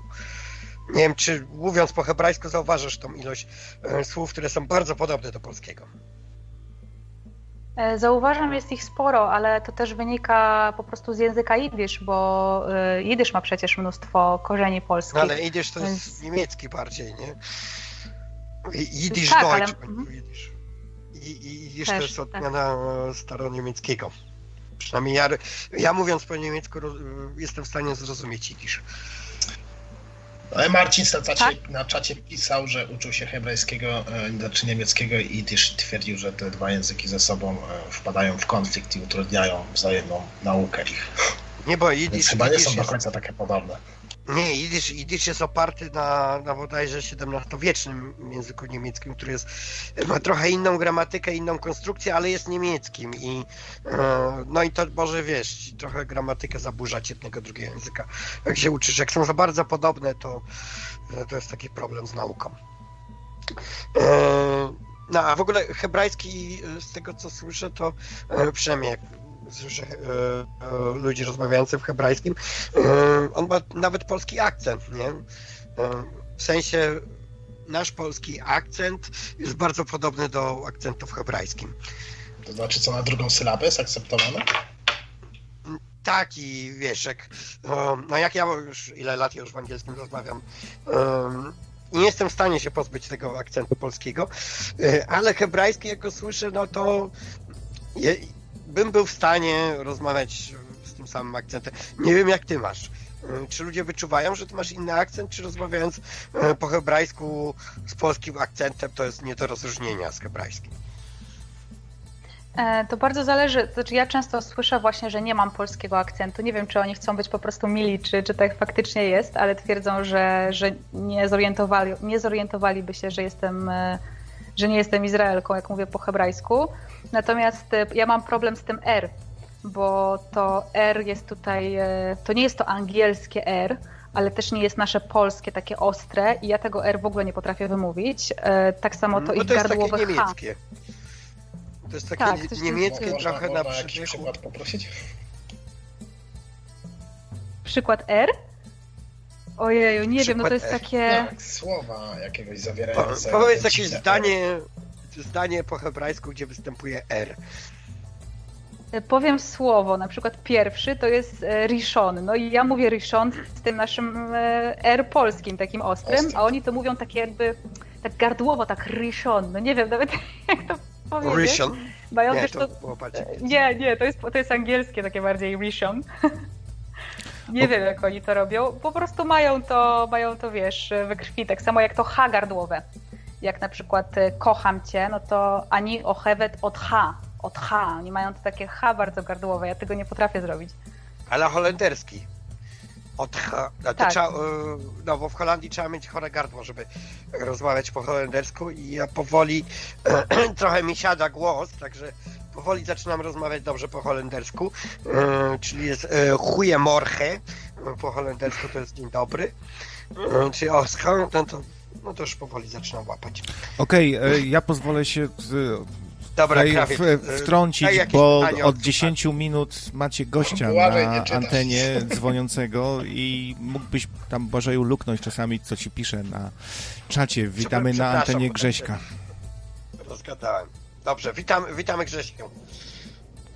Cześć. cześć, cześć, witam was, witam gościnę naszą i, i od razu przejdę do pytania, bo y, Izrael jest bardzo mocny w innowacjach. Bardzo dużo kapitału inwestuje w instytuty badawcze, w startupy, w, wydaje to, na nowoczesne firmy. Dokładnie. Pod, jest w wszelakich statystykach w czołówce od, od wielu lat i chciałem zapytać, jak to jest z edukacją? Czy to jest coś takiego, że państwo jako tako inwestuje w ten odgórnie po prostu i to w statystykach tylko fajnie widać, czy za tym idzie jakaś głębsza filozofia nauczania, czy już w szkołach może dzieci są bardziej wybierane, jak w ogóle wygląda edukacja i czy, no bo Izrael też się kojarzy właśnie z historycznymi pytaniami, z historią, dużo historii, jak to było kiedyś, ale oni patrzą w przyszłość właśnie, choćby, choćby te statystyki pokazują z innowacyjnościami. Chciałem zapytać, jak to wygląda, czy, no właśnie tam na miejscu, w praktyce bardziej. Bardzo dobre pytanie. Cześć w ogóle. Cześć. To faktycznie jest tak, że Izrael jest nazywany Startup Nation, czyli narodem startupów. Oni mają też, przeznaczają cztery i pół procent, jeśli się nie mylę, P K B na badania i rozwój. W Polsce to jest chyba półtora procenta. Mogę się mylić tam o jakieś małe, małe liczby. Natomiast nie wydaje mi się, żeby edukacja w Izraelu była jakaś specjalnie inna niż, niż, w, inny, niż w reszcie krajów. Mi się wydaje, że bardziej ma wpływ na to, no właśnie po pierwsze inwestowanie w te badania i rozwój i wychowanie Izraelczyków. To znaczy Izraelczycy są od dziecka wychowywani w taki sposób, że oni są najlepsi, najmądrzejsi, najpiękniejsi. Co sobie nie wymarzą, to mogą osiągnąć. Nie mają się bać, mają być odważni. Jak założą, nie, ma, nie mają się na przykład bać założyć biznes. Jeżeli założą biznes i ta firma splajtuje, to otworzy się drugą. Więc oni są um, od dziecka wychowywani w taki sposób, żeby być bardzo pewnymi siebie po prostu ludźmi w przyszłości. I to widać w Izraelu właśnie e, na tych startupach, to jest właśnie świetny przykład, że oni, e, oni czują, że mogą wszystko. Że jakby, mam wrażenie, że w Polsce te dzieci są trochę tłamszone, że nawet ja pamiętam z dzieciństwa, akurat, akurat nie z moich, e, mo, moja mama tak do mnie nigdy nie mówiła, ale na przykład inni członkowie rodziny, to takie słynne powiedzonko, dzieci i ryby głosu nie mają. I, i jest coś takiego w Polsce, że to dziecko jest trochę traktowane y, czasami jakby przeszkadzało, że tutaj dorośli rozmawiają, idź ze swojego pokoju, natomiast w Izraelu od dziecka Izraelczycy od małego uczestniczą w życiu dorosłych, chodzą z nimi na spotkania, podpatrują, rozmawiają z dorosłymi, nie są traktowani jako ktoś niżej, czy ktoś, kto przeszkadza, czy, czy właśnie tylko dzieci, y, pokazuje cudzysłów. Więc mam wrażenie, że ta ich pewność siebie po prostu i czasami wręcz arogancja do tego stopnia im bardzo ułatwia później po prostu przedsiębiorczość. To ciekawe właśnie, czyli szkoły nie musiały się jakoś przekształcać na nowoczesne, bo po prostu one, dzieci już są wychowane w ten sposób, idąc do szkoły, że tak bardziej dorośle, tak? Dobrze tak zrozumiałem? Mi, tak mi się wydaje. Ja też ja nie mam dzieci, ciężko mi się odnieść do tego, jak tutaj dokładnie wyglądają szkoły. Tak bazuję tylko swoją wypowiedź na tym, co mówią mi Izraelczycy. Nie słyszałam od nich, żeby te szkoły tutaj były jakieś świetne. Oczywiście jest dużo dobrych szkół, natomiast nie słyszałam, żeby ten system na przykład edukacji był, jakoś się bardzo różnił. Oprócz tego, że tutaj szkoła trwa sześć dni, to znaczy chodzą dzieci do szkoły od sześć dni w tygodniu, nie pięć, więc może tych lekcji jest więcej. Natomiast co do reszty nie widzę specjalnej różnicy w edukacji. Myślę, że to wychowanie robi tutaj główną robotę. Aha, to a tak jeszcze zostając w tym temacie, jak jest z, z firmami, jeśli ktoś, nie wiem, czy firmy poszukując pracowników, widząc, że ktoś jest bardziej ambitny, to, to może zarobić taki człowiek, hmm, który jest po prostu ogarnięty, jest dobry w jakimś temacie, załóżmy bardzo dobrym chemikiem i, i t, czy właśnie te wysokie P K B przeznaczone na rozwój, czy to przekłada się też na, na to, że ludzie po prostu mogą, zwykły człowiek może zarobić dobrze w Izraelu, właśnie, jak spe, jeśli jest specjalistą. Mhm. Do, dorzucę od siebie, bo Izrael jest z tego znany, że jest krajem niesamowicie drogim, porównywalnym z krajami skandynawskimi, o wiele droższym niż Niemcy czy Polska. Czy takie właśnie średnie zarobki w Izraelu, jak sobie ludzie żyją, czy one pozwalają na jakiś taki normalny poziom życia, a potem gdy się wyjeżdża do takich Niemiec na wakacje, to powoduje, że hura, jak jest tanio, jest, jest fajnie, możemy wydawać szekle.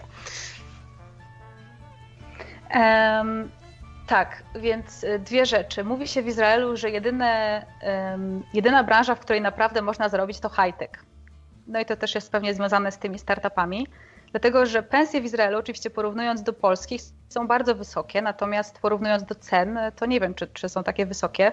Minimalna krajowa to jest tutaj pięć i pół tysiąca szekli, co jest prawie identyczne ze złotówkami, pięć i pół tysiąca złotych, nawet możemy tak powiedzieć mniej więcej. Natomiast mało kto zarabia tę minimalną krajową. Myślę, że średnia pensja to jest około osiem, dziewięć, dziesięć na rękę. W high-techu może być piętnaście, dwadzieścia, więc tutaj dużo młodych osób, nawet bez doświadczenia, ale które po prostu mają smykałkę gdzieś tam do I T, dostają się do high-techów i na przykład w wieku dwudziestu sześciu lat już mogą sobie te piętnaście tysięcy na rękę zarobić, jeżeli są właśnie ogarnięci. Natomiast jest cholernie drogo i co jest moim zdaniem w takim odczuciu właśnie jako Europejki, bo ja mam porównanie do europejskiego standardu, co jest najbardziej uciążliwe, to że te ceny nie idą w parze z jakością. Czyli płacisz na przykład sześć tysięcy złotych miesięcznie za wynajem czterdziestu metrów w Tel Awiwie, mieszkanie wygląda jak nora, po prostu w Polsce nikt by takiego mieszkania nie wziął za darmo. No ale tam są takie ceny, każdy chce mieszkać w Tel Awiwie, bo Tel Awiw to jest taka trochę bańka, więc ludzie są w stanie zapłacić każdą cenę, żeby tam mieszkać, więc te ceny są bardzo często po prostu niewspółmierne do jakości. To jest mieszkanie takie dwu, trzyosobowe, czy dwu, trzypokojowe, tak? Coś takiego?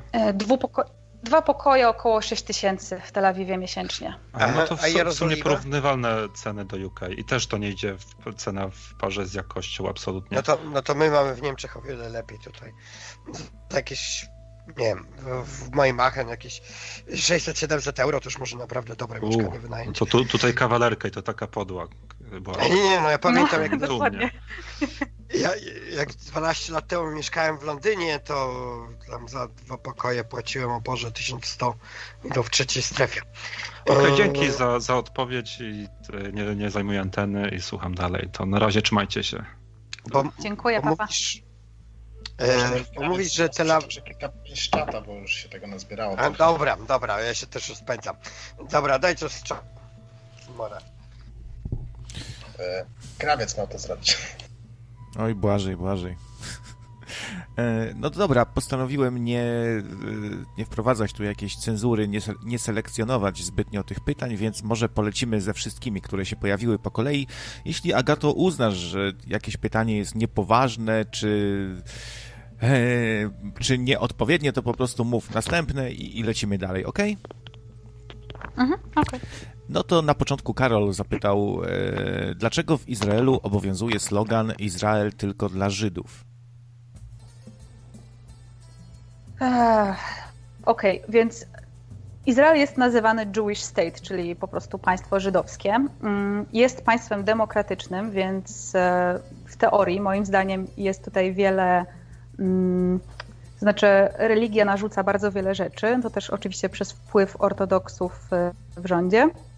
Natomiast no, jest tak faktycznie, że w dużym uproszczeniu tylko Żydzi mogą dostać obywatelstwo w Izraelu. Mówię w dużym uproszczeniu, bo w Izraelu, jak, jak pewnie większość wie, nie żyją tylko Żydzi, żyją też Arabowie, żyją e, osoby, które nie mają korzeni żydowskich, żyją partnerzy Żydów e, bez zrobienia na przykład konwersji, żyją osoby, które przyjeżdżają na kontrakt do pracy, więc oczywiście to też nie jest tak, że to nie jest możliwe, natomiast w dużym uproszczeniu jest tak faktycznie, że, że tylko Żydzi mogą dostać obywatelstwo Przepra- w Izraelu. Przepraszam, że się wtrącę, bo Miałem, miałem taką rozmowę właśnie tutaj z jednym z naszych słuchaczy kiedyś i tak jak przeczytałem, przynajmniej prawo imigracyjne izraelskie, ono jest chyba nawet bardziej liberalne niż niemieckie, bo w Niemczech obywatelstwo dostaje się, jak się nie jest Niemcem i nie ma żadnych korzeni, dostaje się po ośmiu latach i egzaminach i tak dalej, a w Izraelu można dostać obywatelstwo po sześciu latach mieszkania w Izraelu, niekoniecznie będąc Żydem. Czyli na przykład jak, nie wiem, z Mora chciał przyjechać i sześć lat by tam spędził, może wystąpić o obywatelstwo. Nie, nie, nie wiem, czy, czy jest to prawda, ale tak przeczytałem na stronach izraelskiego ministerstwa. Nie wiem, nie wiem, czy to jest prawda, więc ciężko mi się odnieść, natomiast wiem na przykład, znam Polki, które przyjechały do Izraela dla, dla mężczyzny po prostu i wiem, że po rozstaniu na przykład z nim musiały po prostu wracać do swoich krajów. Tutaj nikogo nie obchodziło, ile one tutaj mieszkały. Ważne, że, że jakby nie były z nim po ślubie, nie miały korzeni żydowskich, nie zrobiły konwersji. No im dostawały tam chyba kilka miesięcy, żeby się zawinąć, że tak powiem. Natomiast możliwe, możliwe, że tak jest, że, że są jakieś wyjątki od tego, ale, ale nie orientuję się. Okej, okay, to jedziemy z następnymi może pytaniami. Gustaw zapytuje, czy dla Izraela jako państwa bądź dla rabinatu Jan Paweł drugi, Karol Wojtyła, był Żydem po, po matce? Nie mam pojęcia, jakie są korzenie Jana Pawła drugiego, więc, więc nie odpowiem. Okej. Okay. Eee, psycho, jaki jest zasiłek dla bezrobotnych w Izraelu? Nie wiem, czy ten temat się nie pojawiał, starałem się... Był już, był już. Był już, tak. No to psycho, to zawsze takie tematy interesują. Ehm, Gustaw, jak wygląda kwestia palenia papierosów i wyrobów tytoniowych w Izraelu? Czy ludzie palą w miejscach publicznych i wewnątrz lokali? I może od razu dorzucę takie pokrewne nieco pytanie od Tomu, który się zapytał, czy na ulicach Izraela można zaobserwować amatorów zalegalizowanej tam stosunkowo niedawno rekreacyjnej marihuany? Co do papierosów, nie można palić w środku, natomiast problem jest taki, że przez większość roku restauracje na przykład zazwyczaj po prostu są i tak na ogródku i tam wszyscy palą na ciebie, więc czasami nie da się od tego uciec, bo też tak jak mówiliście wcześniej, Izrael jest małym krajem zatłoczonym, więc na przykład te, też restauracje mają zazwyczaj małe te ogródki, więc nawet jak zrobią sobie strefę dla niepalących, to i tak na ciebie wieje ten dym. Wydaje mi się, że, że niezbyt wielu Izraelczyków pali, chociaż moi znajomi się ze mną nie zgadzają, więc to pewnie jest znowu kwestia środowiska, w jakim się obracasz. Co do marihuany, nawet nie wiedziałam, że została zalegalizowana. Ja słyszałam, że nie jest, natomiast nie egzekwuje się tego prawa. Tel Awiw jest taki bardzo, bardzo pachnący ziołem. Jak spaceruje się ulicami Tel Awiwu, to czuć po prostu wszędzie zioło. No i podobno właśnie, tak ja słyszałam, że mm, ludzie nawet nie boją się tego robić na ulicach, bo po prostu dopóki to jest palenie na własny użytek, to, to nikt się tym specjalnie nie przejmuje, chociaż jest to nielegalne. No ale może się zmieniło, więc, więc nie wiem. Też pytanie od Tomu o peruki, które noszą ortodoksyjne Żydówki. No wiadomo, że mają tych perułek kilka. To, ile tych perułek mąż jest w stanie zafundować swojej żonie, to jest trochę takie świadectwo tego, jak powodzi się. No ale właśnie, czemu golą sobie właściwie głowę te Żydówki? Okej, okay, powiem co wiem, bo też no, nie jestem ekspertem w tym temacie. Natomiast włosy są według ortodoksów takim symbolem bardzo prowokującym i takim symbolem jakby seksualności kobiety. Dlatego po, też dla mnie to jest trochę nielogiczne, ale to już jakby, no ja nie jestem osobą religijną, natomiast dlatego po ślubie golą głowę i zakładają perukę, żeby nie, nie pokazywać swoich prawdziwych włosów. Dlaczego po ślubie, a nie przed? Bo mi by się wydawało właśnie odwrotnie, że skoro są już mężatkami, no to nie muszą przed mężem tych włosów ukrywać, więc nie mam pojęcia, jaka logika za tym stoi. Natomiast tak po ślubie e, singielki nie muszą też nosić perułek, to, jest, e, to dotyczy tylko mężatek. Singielki normalnie noszą e, swoje włosy. Po ślubie trzeba zgolić głowę i nosić właśnie perukę i pokazywać się bez tej peruki można chyba tylko w domu, z tego co się orientuję. Mm-hmm. Mogę się wtrącić? E... Mhm.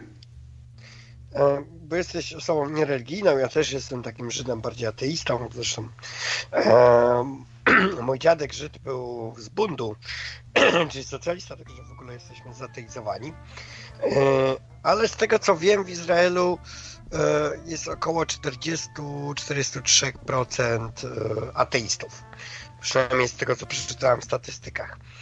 E, Czy, iz, czy będąc w Izraelu, mieszkając, zauważasz to, że właśnie ten kraj jest o wiele bardziej zateizowany od Polski, gdzie jakieś osiemdziesiąt procent ludzi deklaruje się katolikami, czyli ludźmi religijnymi?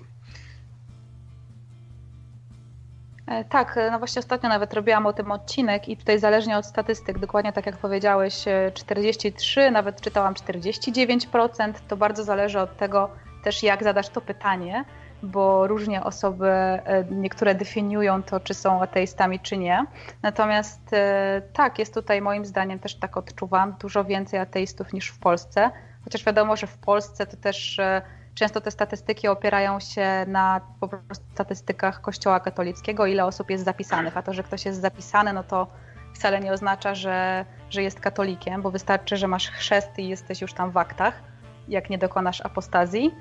Natomiast tutaj głównie młodzi ludzie, właśnie mnóstwo młodych ludzi jest po prostu ateistami i dla nich życie ortodoksów jest w ogóle jakąś abstrakcją.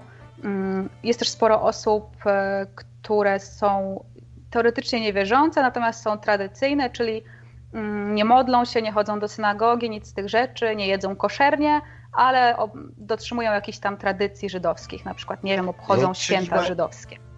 No, czyli macie taki, tak jak w Polsce większość, myślę, że większość z tych katolików to są tacy e, katolicy na pokaz, gdzieś tam co prawda w niedzielę się pokażą w kościele e, i tak dalej, ślub kościelny wezmą, e, ale tam już w domu narzekają i na kościół, na księdza i w ogóle w zgodzie z tym kościołem nie żyją, ale w kościele się pokażą, bo, bo tak wypada.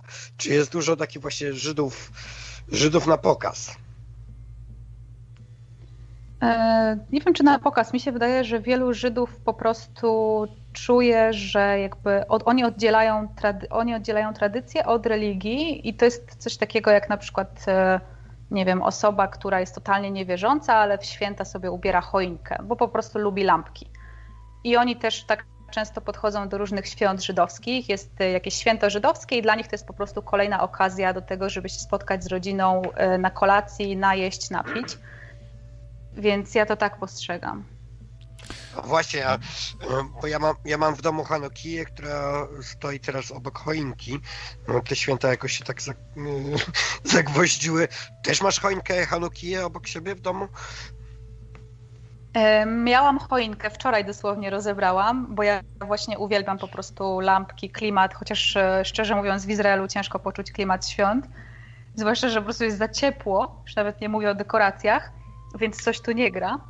Chanukiję miałam w domu tylko dlatego, że robiłam odcinek na swój kanał o Chanuce, natomiast nie paliłam świec, ale no teoretycznie mam w domu i jedno i drugie. O Boże, to ja w Niemczech jestem bardziej tradycyjny niż ty, bo ja świeczki paliłem.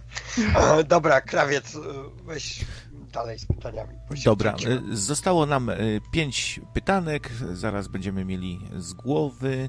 Psycho zapytuje, no częściowo już nasza gościni odpowiedziała, czy jesz koszernie? Nie, nie, nie, w żadnym wypadku nie. No właśnie. Dariusz, czy to prawda, że w czasie pandemii Netanyahu szczepi jedynie Żydów, a Palestyńczyków wpisał sobie na listę rezerwową?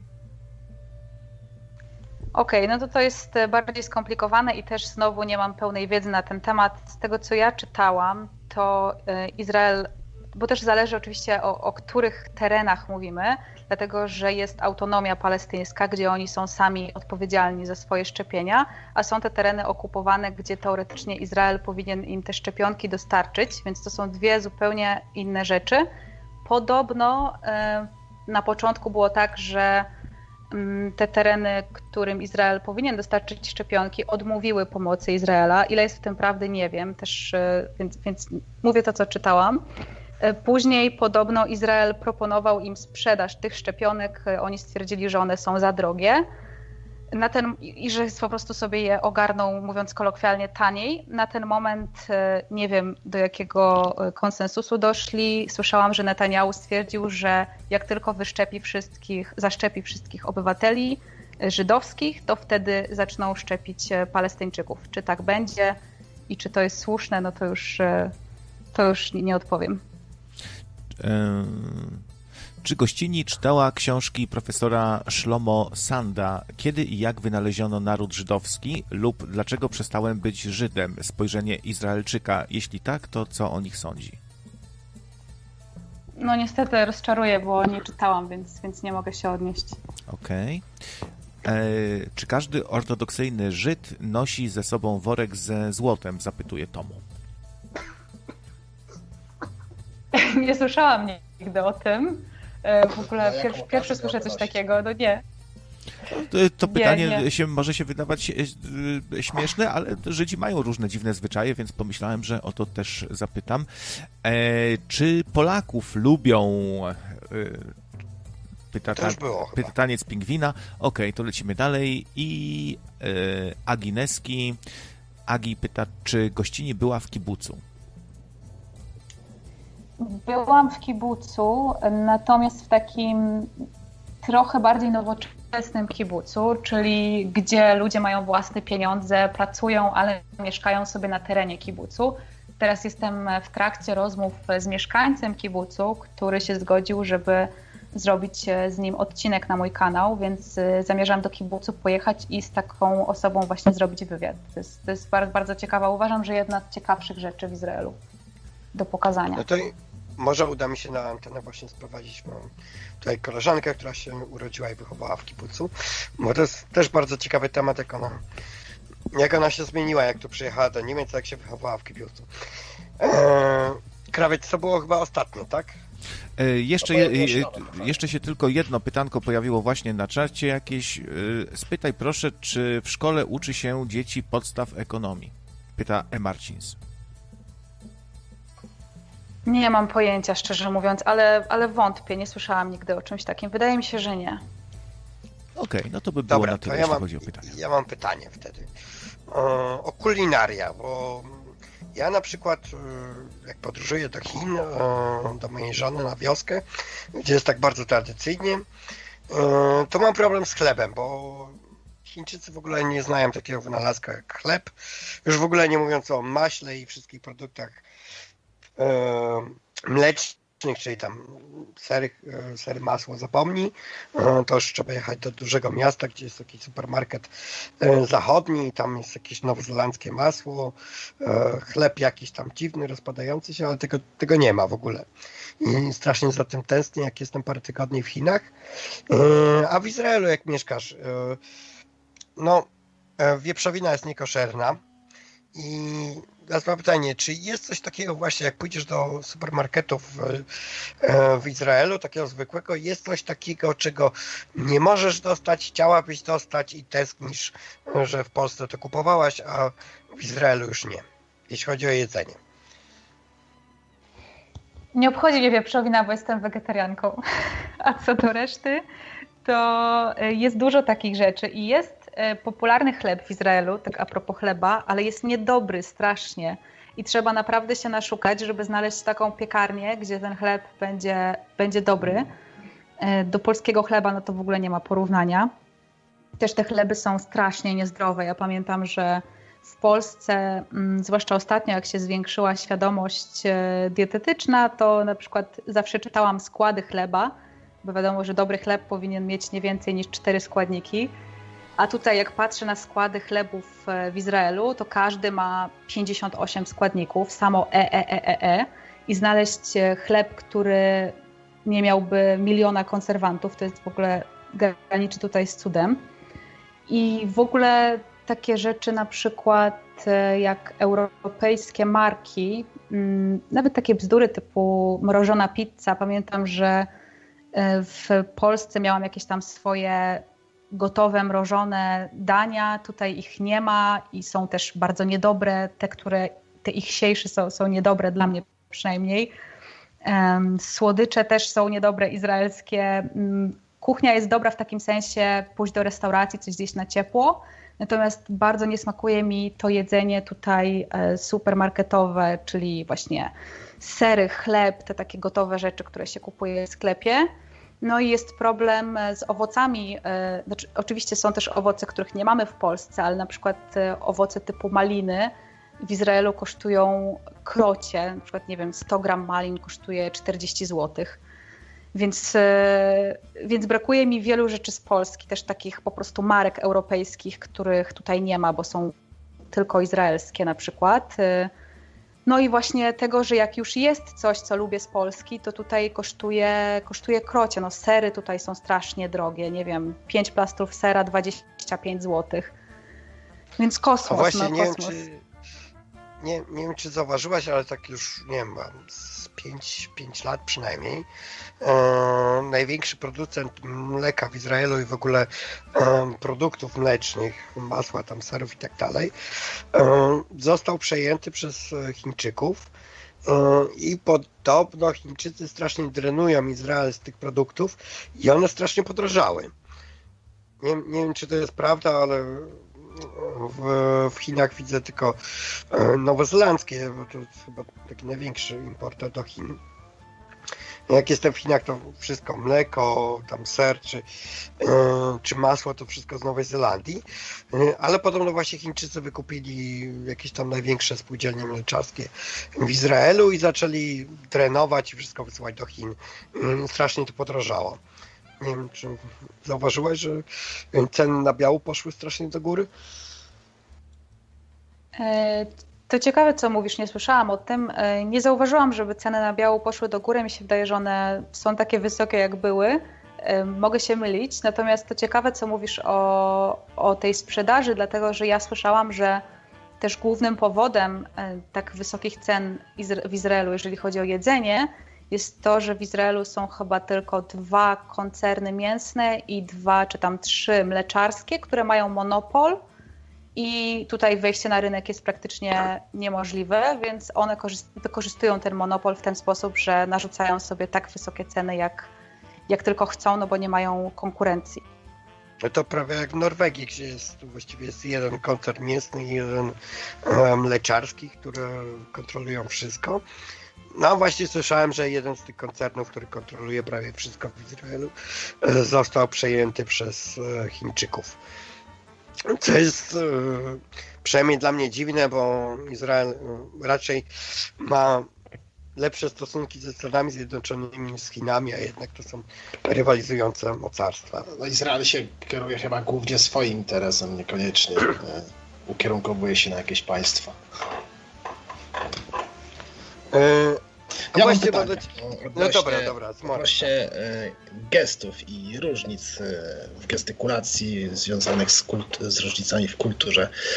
Czy istnieją jakieś gesty bądź znaki, które są zakazane, ewentualnie są rozumiane w inny sposób niż te, które na przykład znasz z Polski? Na przykład, dla przykładu podam, że na przykład machnięcie takie cześć to w Japonii jest odbierane jako nie cześć, tylko zawołanie, abyś podbiegł. O coś takiego pytam. Yy, raczej w drugą stronę, to znaczy są gesty izraelskie, które w Polsce są odbierane za niegrzeczne. To znaczy na przykład jest to słynne rega, które oznacza chwila, poczekaj. I jak oni ten gest wygląda łączą... mniej więcej, gdybyś mogła opisać? To jest tak, tak właśnie wystawienie mówię, oni... ręki, takie czekaj, tak? Wystawienie ręki i połączenie pa- kciuka, palca wskazującego i środkowego palca. Oni łączą te trzy palce wy... i trzę, tak jakby potrząsają ręką i, i zawsze jeszcze towarzyszy, to było takie, oni jak wypowiadają to w taki bardzo nerwowy sposób, takie rega, chwile, na przykład jak się jedzie samochodem i ktoś chce skręcić i blokuje ruch i wszyscy na niego trąbią, to on pokazuje rega. I ten znak, w ogóle we Włoszech on jest chyba bardzo obraźliwy, z tego co się orientuję, gdzieś tak słyszałam. Właśnie mi się kojarzyło to z takim Włochem pokazującym właśnie przy gestykulacji. Tak, tak, dokładnie. I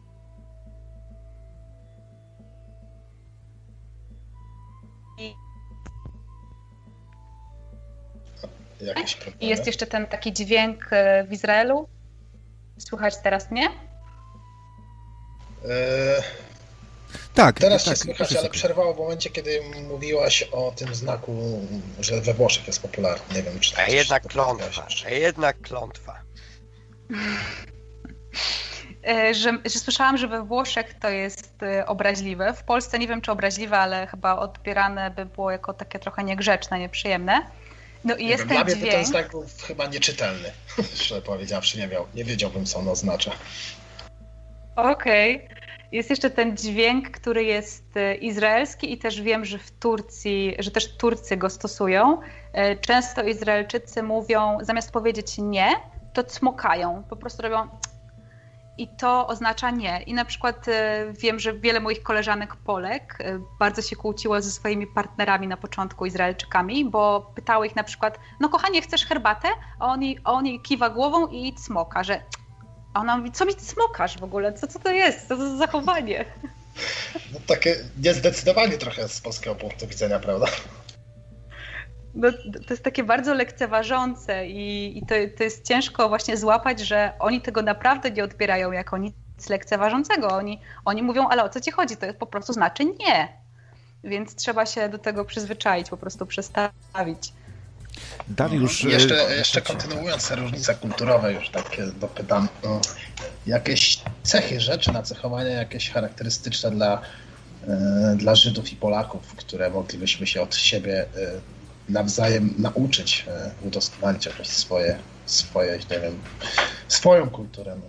Słyszałem, słyszałem takie stwierdzenie na jakimś kanale dosyć podobnym do twojego, że połączenie kultury żydowskiej i polskiej to jest mieszanka idealna.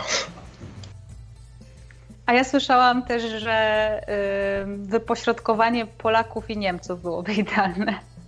Że Polacy są za bardzo um, niegrzeczni, tak nie stosują się do zasad, a Niemcy są za bardzo tacy właśnie, nawet się mówi na nich czasami, że jak roboty. I słyszałam, że tak gdzieś po środku się spotkać to by było idealnie. Co o tym myślisz? Jakieś dwadzieścia lat temu. No dwadzieścia lat temu to jeszcze Niemcy, czy tam trzydzieści, gdy mieli jakąś swoją organizację terrorystyczną, to nie zgodziłbym się z tym. Nie, nie. Dzisiaj, dzisiejsze Niemcy to są bardziej blisko Polski. Wiesz, ja, jak się przeprowadzałem dziesięć lat temu do Niemiec, to e, myślałem, że jest bardzo, bardzo dużo rzeczy, które w Polsce są takie, wiesz, jesteś w stanie sobie to załatwić, jak, nie wiem, przegląd samochodu, jak nie przechodzi, czy coś. No, w Polsce nie ma problemu, o Jezu, jadę do Niemiec, tam wszystko jest takie zorganizowane. No nie, nie do końca. Też w Niemczech się tam wszystko już załatwić. nie ma problemu. Także Niemcy to już nie jest ten kraj. W Izraelu podejrzewam właśnie, jak, jak w Izraelu jest kombinowaniem. Bo jako, no ja jestem bydgoszczaninem, no my jesteśmy z tego dumni w jakimś sensie, że kiedyś tam byliśmy częścią Niemiec i że tam Poznań, Bydgoszcz i te rejony. I dzisiaj mówicie jeszcze jo zamiast tak. No, mówimy jo, ale to bardziej w Toruniu. No, no tak, ja, że właśnie ja. ja sorry. Nie, nie, ja. No, że, że te rejony są takie właśnie... Dumni jesteśmy, że to są rejony, które były częścią Niemiec, jesteśmy lepiej zorganizowani, lepiej zarządzamy się i tak dalej, i tak dalej. No a Warszawa, no to zawsze, jak ta moja babcia mówiła, kongresówka, nie? Czyli tam to wie, to Rosja, to trochę tak, no. A jak w Izraelu, czy tam da się kombinować? Czy tam jest bardziej tak właśnie jak w tej zachodniej Polsce, że jest taki bardziej Ordnung, czy Ordnung niemiecki, którego też już nie ma, ale to dobra, może Ordnung holenderski czy szwajcarski, bo tam naprawdę jest to prawo jest prawo, czy raczej takie, że jak masz taki samochód, który bardziej smrodzi, ale pojedziesz na przegląd i tam wrzucisz sto szekli komuś, to okej, okay, podbije ci dokumenty, nie ma problemu. Okej, okay, uzbierały nam, nam, nam się trzy pytanka, to jak będzie chwila, to, to i, i pozwolicie, to odczytam, ale to... Pozwolę tak, odpowiedzieć tak, tak, i tak. Wtedy. Dobra, to tak w dużym skrócie jest kombina i to w ogóle w Izraelu jest coś takiego, że mm, ciężko dostać pracę bez znajomości. Tutaj zazwyczaj jak szukasz pracy, to pierwsze co robisz, e, kiedy znajdujesz jakąś interesującą ofertę, to dowiadujesz się, czy nie masz w tej firmie znajomych, znajomych. Bo tak zazwyczaj dostaje się pracę, więc to jest jedna taka rzecz. Druga to jest to, że w Izraelu jesteś w stanie się o większość rzeczy wykłócić. I to jest też coś, z czym ja mam problem jako Polka, bo jestem przyzwyczajona do po prostu spokojnej rozmowy, bycia grzecznym, miłym i tak dalej, jakby kulturalnym. Natomiast w Izraelu czasami, często jest właściwie tak, że nic nie załatwisz takim nastawieniem. I wielokrotnie, jak szłam do urzędu i byłam miła i normalnie pytałam o coś, to mówiono mi, nie możemy tego zrobić. A w momencie, w którym zaczynałam krzyczeć, w pięć sekund dało się to załatwić. Po prostu wystarczyło krzyknąć. Ja tego nienawidzę, bo nienawidzę krzyczeć na ludzi, ale to jest niestety w Izraelu coś takiego, że zazwyczaj oni po prostu cię testują i po prostu nie chce im się czegoś zrobić, więc... Patrzą najpierw, czy, czy będziesz się bardzo kłócić. Jeżeli nie, no to będą mieli mniej roboty, a jak pokrzyczysz, no to już dobra, no to już zrobią. Więc jest ta kombina, są znajomości, jeżeli chodzi o dostanie pracy i, i mam wrażenie, że jeżeli o coś, czegoś nie możesz dostać, to po prostu trzeba pokrzyczeć chwilę i wszystko można załatwić. Czekaj, to tak samo jest w Niemczech, ale to chyba z... inaczej to działa, bo po prostu Niemcy się boją krzyku. Jak krzykniesz, to on po prostu nie wie, co zrobić i o Jezu, ktoś na mnie krzyczy, to okej. Ale to w innym sensie. Um, dobra, krawiec, weź walnij pytaniem. Okej. Okay. Dwa pytania od Dariusza. Pierwsze o bombę atomową, której oficjalnie nie ma w Izraelu. Czy coś się o niej mówi, czy jakoś się to komentuje? Komentuje się, że raczej jest i tyle, co wiem na ten temat. Mhm. Jaki produkt według Ciebie mógłby być importowany z Izraela do Europy? Hmm. Z Izraela do Europy? Humus chyba, ale nie wiem, jakby to mieli importować. A, a, a mogę się wypowiedzieć, bo akurat mam no. trochę wiedzy. E, dawno, dawno temu, jak miałem lat osiemnaście, a to było naprawdę dawno, e, pojechałem na robotę do Niemiec, e, zbierałem ogórki, no nieważne, e, fizolem byłem, e, no i tam był ten Niemiec, Franc, który tam e, nawoził te ogórki i były takie wielkie worki z tym nawozem, leżały i tak przeczytałem na nich Made in Israel, Haifa, coś tam, sulfur, no, czyli nawozy sztuczne. No, czyli to już jest eksportowane, ale to chodzi o produkt, jaki mógłby być eksportowany. Ja myślę, że może dużo broni, więcej broni na przykład. Myślę, że właśnie a propos humusu, dlatego że ja chyba odkąd jadłam izraelski hummus, to już nie byłabym w stanie zjeść w Polsce, chociaż zawsze w Polsce mi smakował. Ale jak masz porównanie do tego takiego jakby prawdziwego, to, to jest w ogóle niebo a ziemia. Wydaje mi się, że można by importować wiele rzeczy, tylko nawet nie tyle co żywność, co na przykład mebli czy jakichś rzeczy do domu, bo też a propos tego niedbalstwa w budowaniu mieszkań, to tutaj zwykłe meble są strasznie drogie i, i na przykład te meble polskie, które są świetno, świetno, często świetnej jakości, są dla Izraelczyków bardzo tanie, więc i, i taka jakość nasza polska w Izraelu jest raczej nie do dostania albo kosztuje naprawdę strasznie dużo, więc sporo rzeczy myślę, że można by było z Europy. Wiesz co, z tym hummusem to moja koleżanka z pracy to by była bardzo niezadowolona. Bo ja ciągle mówię, no izra- izraelskie jedzenie, hummus, ona tak wiesz, zaczeciewia, bo ona jest z Jordanii. No jak hummus, to jest nasze jedzenie. Oni tylko skopiowali to. Ja wiem, bo jest kłótnia tak samo o falafel, więc i o szakszukę jest kłótnia, kto, kto tak naprawdę... prawdę wymyślił, więc... A, a szakszukę to czasem robię, moja, moja chińska żona bardzo lubi, czasem robię je na śniadanie. Naprawdę mówi, że to w Chinach trzeba rozpromować. Tak, no i więc nie wiadomo, czyje to jest, ale jest bardzo popularne w Izraelu, więc, więc myślę, że to by można było... Dużo rzeczy można by było importować, bo dużo rzeczy w Izraelu jest w ogóle kiepskiej jakości, porównując do Europy. No więc myślę, że mnóstwo rzeczy z Europy, zwłaszcza z Polski, która jest dla Izraelczyków śmiesznie tania. Wszystko w Polsce jest dla nich po prostu jak za darmo. Oni jak przyjeżdżają do Polski, to robią, biorą trzy walizki nad bagażu i chodzą na zakupy, ciuchy kupują, jakieś rzeczy do domu, po prostu odkup, obkupują się tam, bo dla nich złotówki, te ceny w złotówkach są, są śmieszne w porównaniu do zarobków.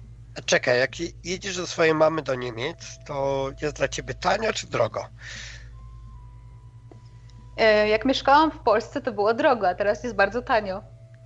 W ogóle też... A to się cieszę, że mieszkam w Niemczech. Tak, w ogóle jak Izraelczycy jeżdżą do Berlina, to oni mówią, że Berlin zwłaszcza, bo Monachium jest drogie, ale mówią, że Berlin zwłaszcza jest takim miastem, gdzie masz ten zachodni standard i to zachodnie miasto za wschodnią cedę. Oni tak to, tak to opisują. To nie no, tutaj, tutaj w N R W też tak mówimy, że Berlin to jest niby stolica, ale tam jest o wiele, wiele taniej niż nawet tutaj na wioskach na terenie. Czyli rozumiem, że twoja mama jest bardziej w Bawarii niż... Tak, no w tej najdroższej części, nie wiem dlaczego, ciągle jej Oj. mówię, żeby się przeprowadziła. Bawaria to w ogóle nie jest dobre miejsce do mieszkania dla kogoś, kto tam się nie urodził, bo jakoś nie wiem, tutaj... Na północy Niemiec zawsze mówią, że w Bawarii to nawet jak przyjedziesz z północy Niemiec, to zawsze będziesz Auslander. Okej, okay, to może skorzystam z okazji, szybko się wtrącę z, kole- z ostatnim pytankiem Dawaj. od Tomu. E, czy w Izraelu spotkałaś się z dowcipami o Polakach? E, nie tyle, co z dości- nie wiem, czy to można zaliczyć do dowcipów, natomiast są te takie przytyki, na przykład nadopiekuńczą matkę nazywa się matką Polką. E, jeżeli jest kobieta też taka nadgorliwa, to też się mówi, że nie bądź taka Polska, nie bądź taką Polką.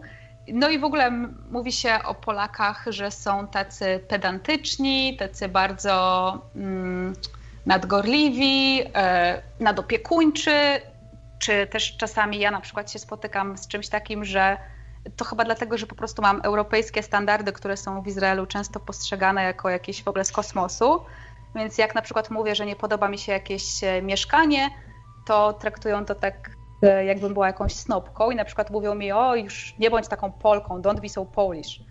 Więc uważają głównie o tej matce, nawet jest takie powiedzenie w Izraelu, że polska matka jest, czekajcie jak to szło, że polska matka jest gorsza niż Rottweiler, bo Rottweiler czasem odpuszcza.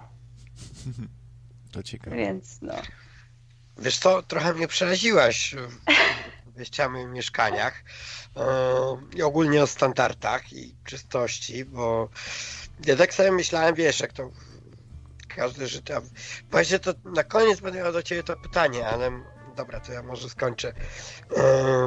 jak każdy Żyd kiedyś myślałem, że o, Izrael to jest taka ziemia obiecana, Erec Zion, do którego się kiedyś pojedzie i, i będzie fajnie, przynajmniej klimat dobry, e, ale no Izrael zawsze mi się wydawał tym krajem, który jest taki czysty, zorganizowany i tak dalej, tak jak te Niemcy, z których mieszkam.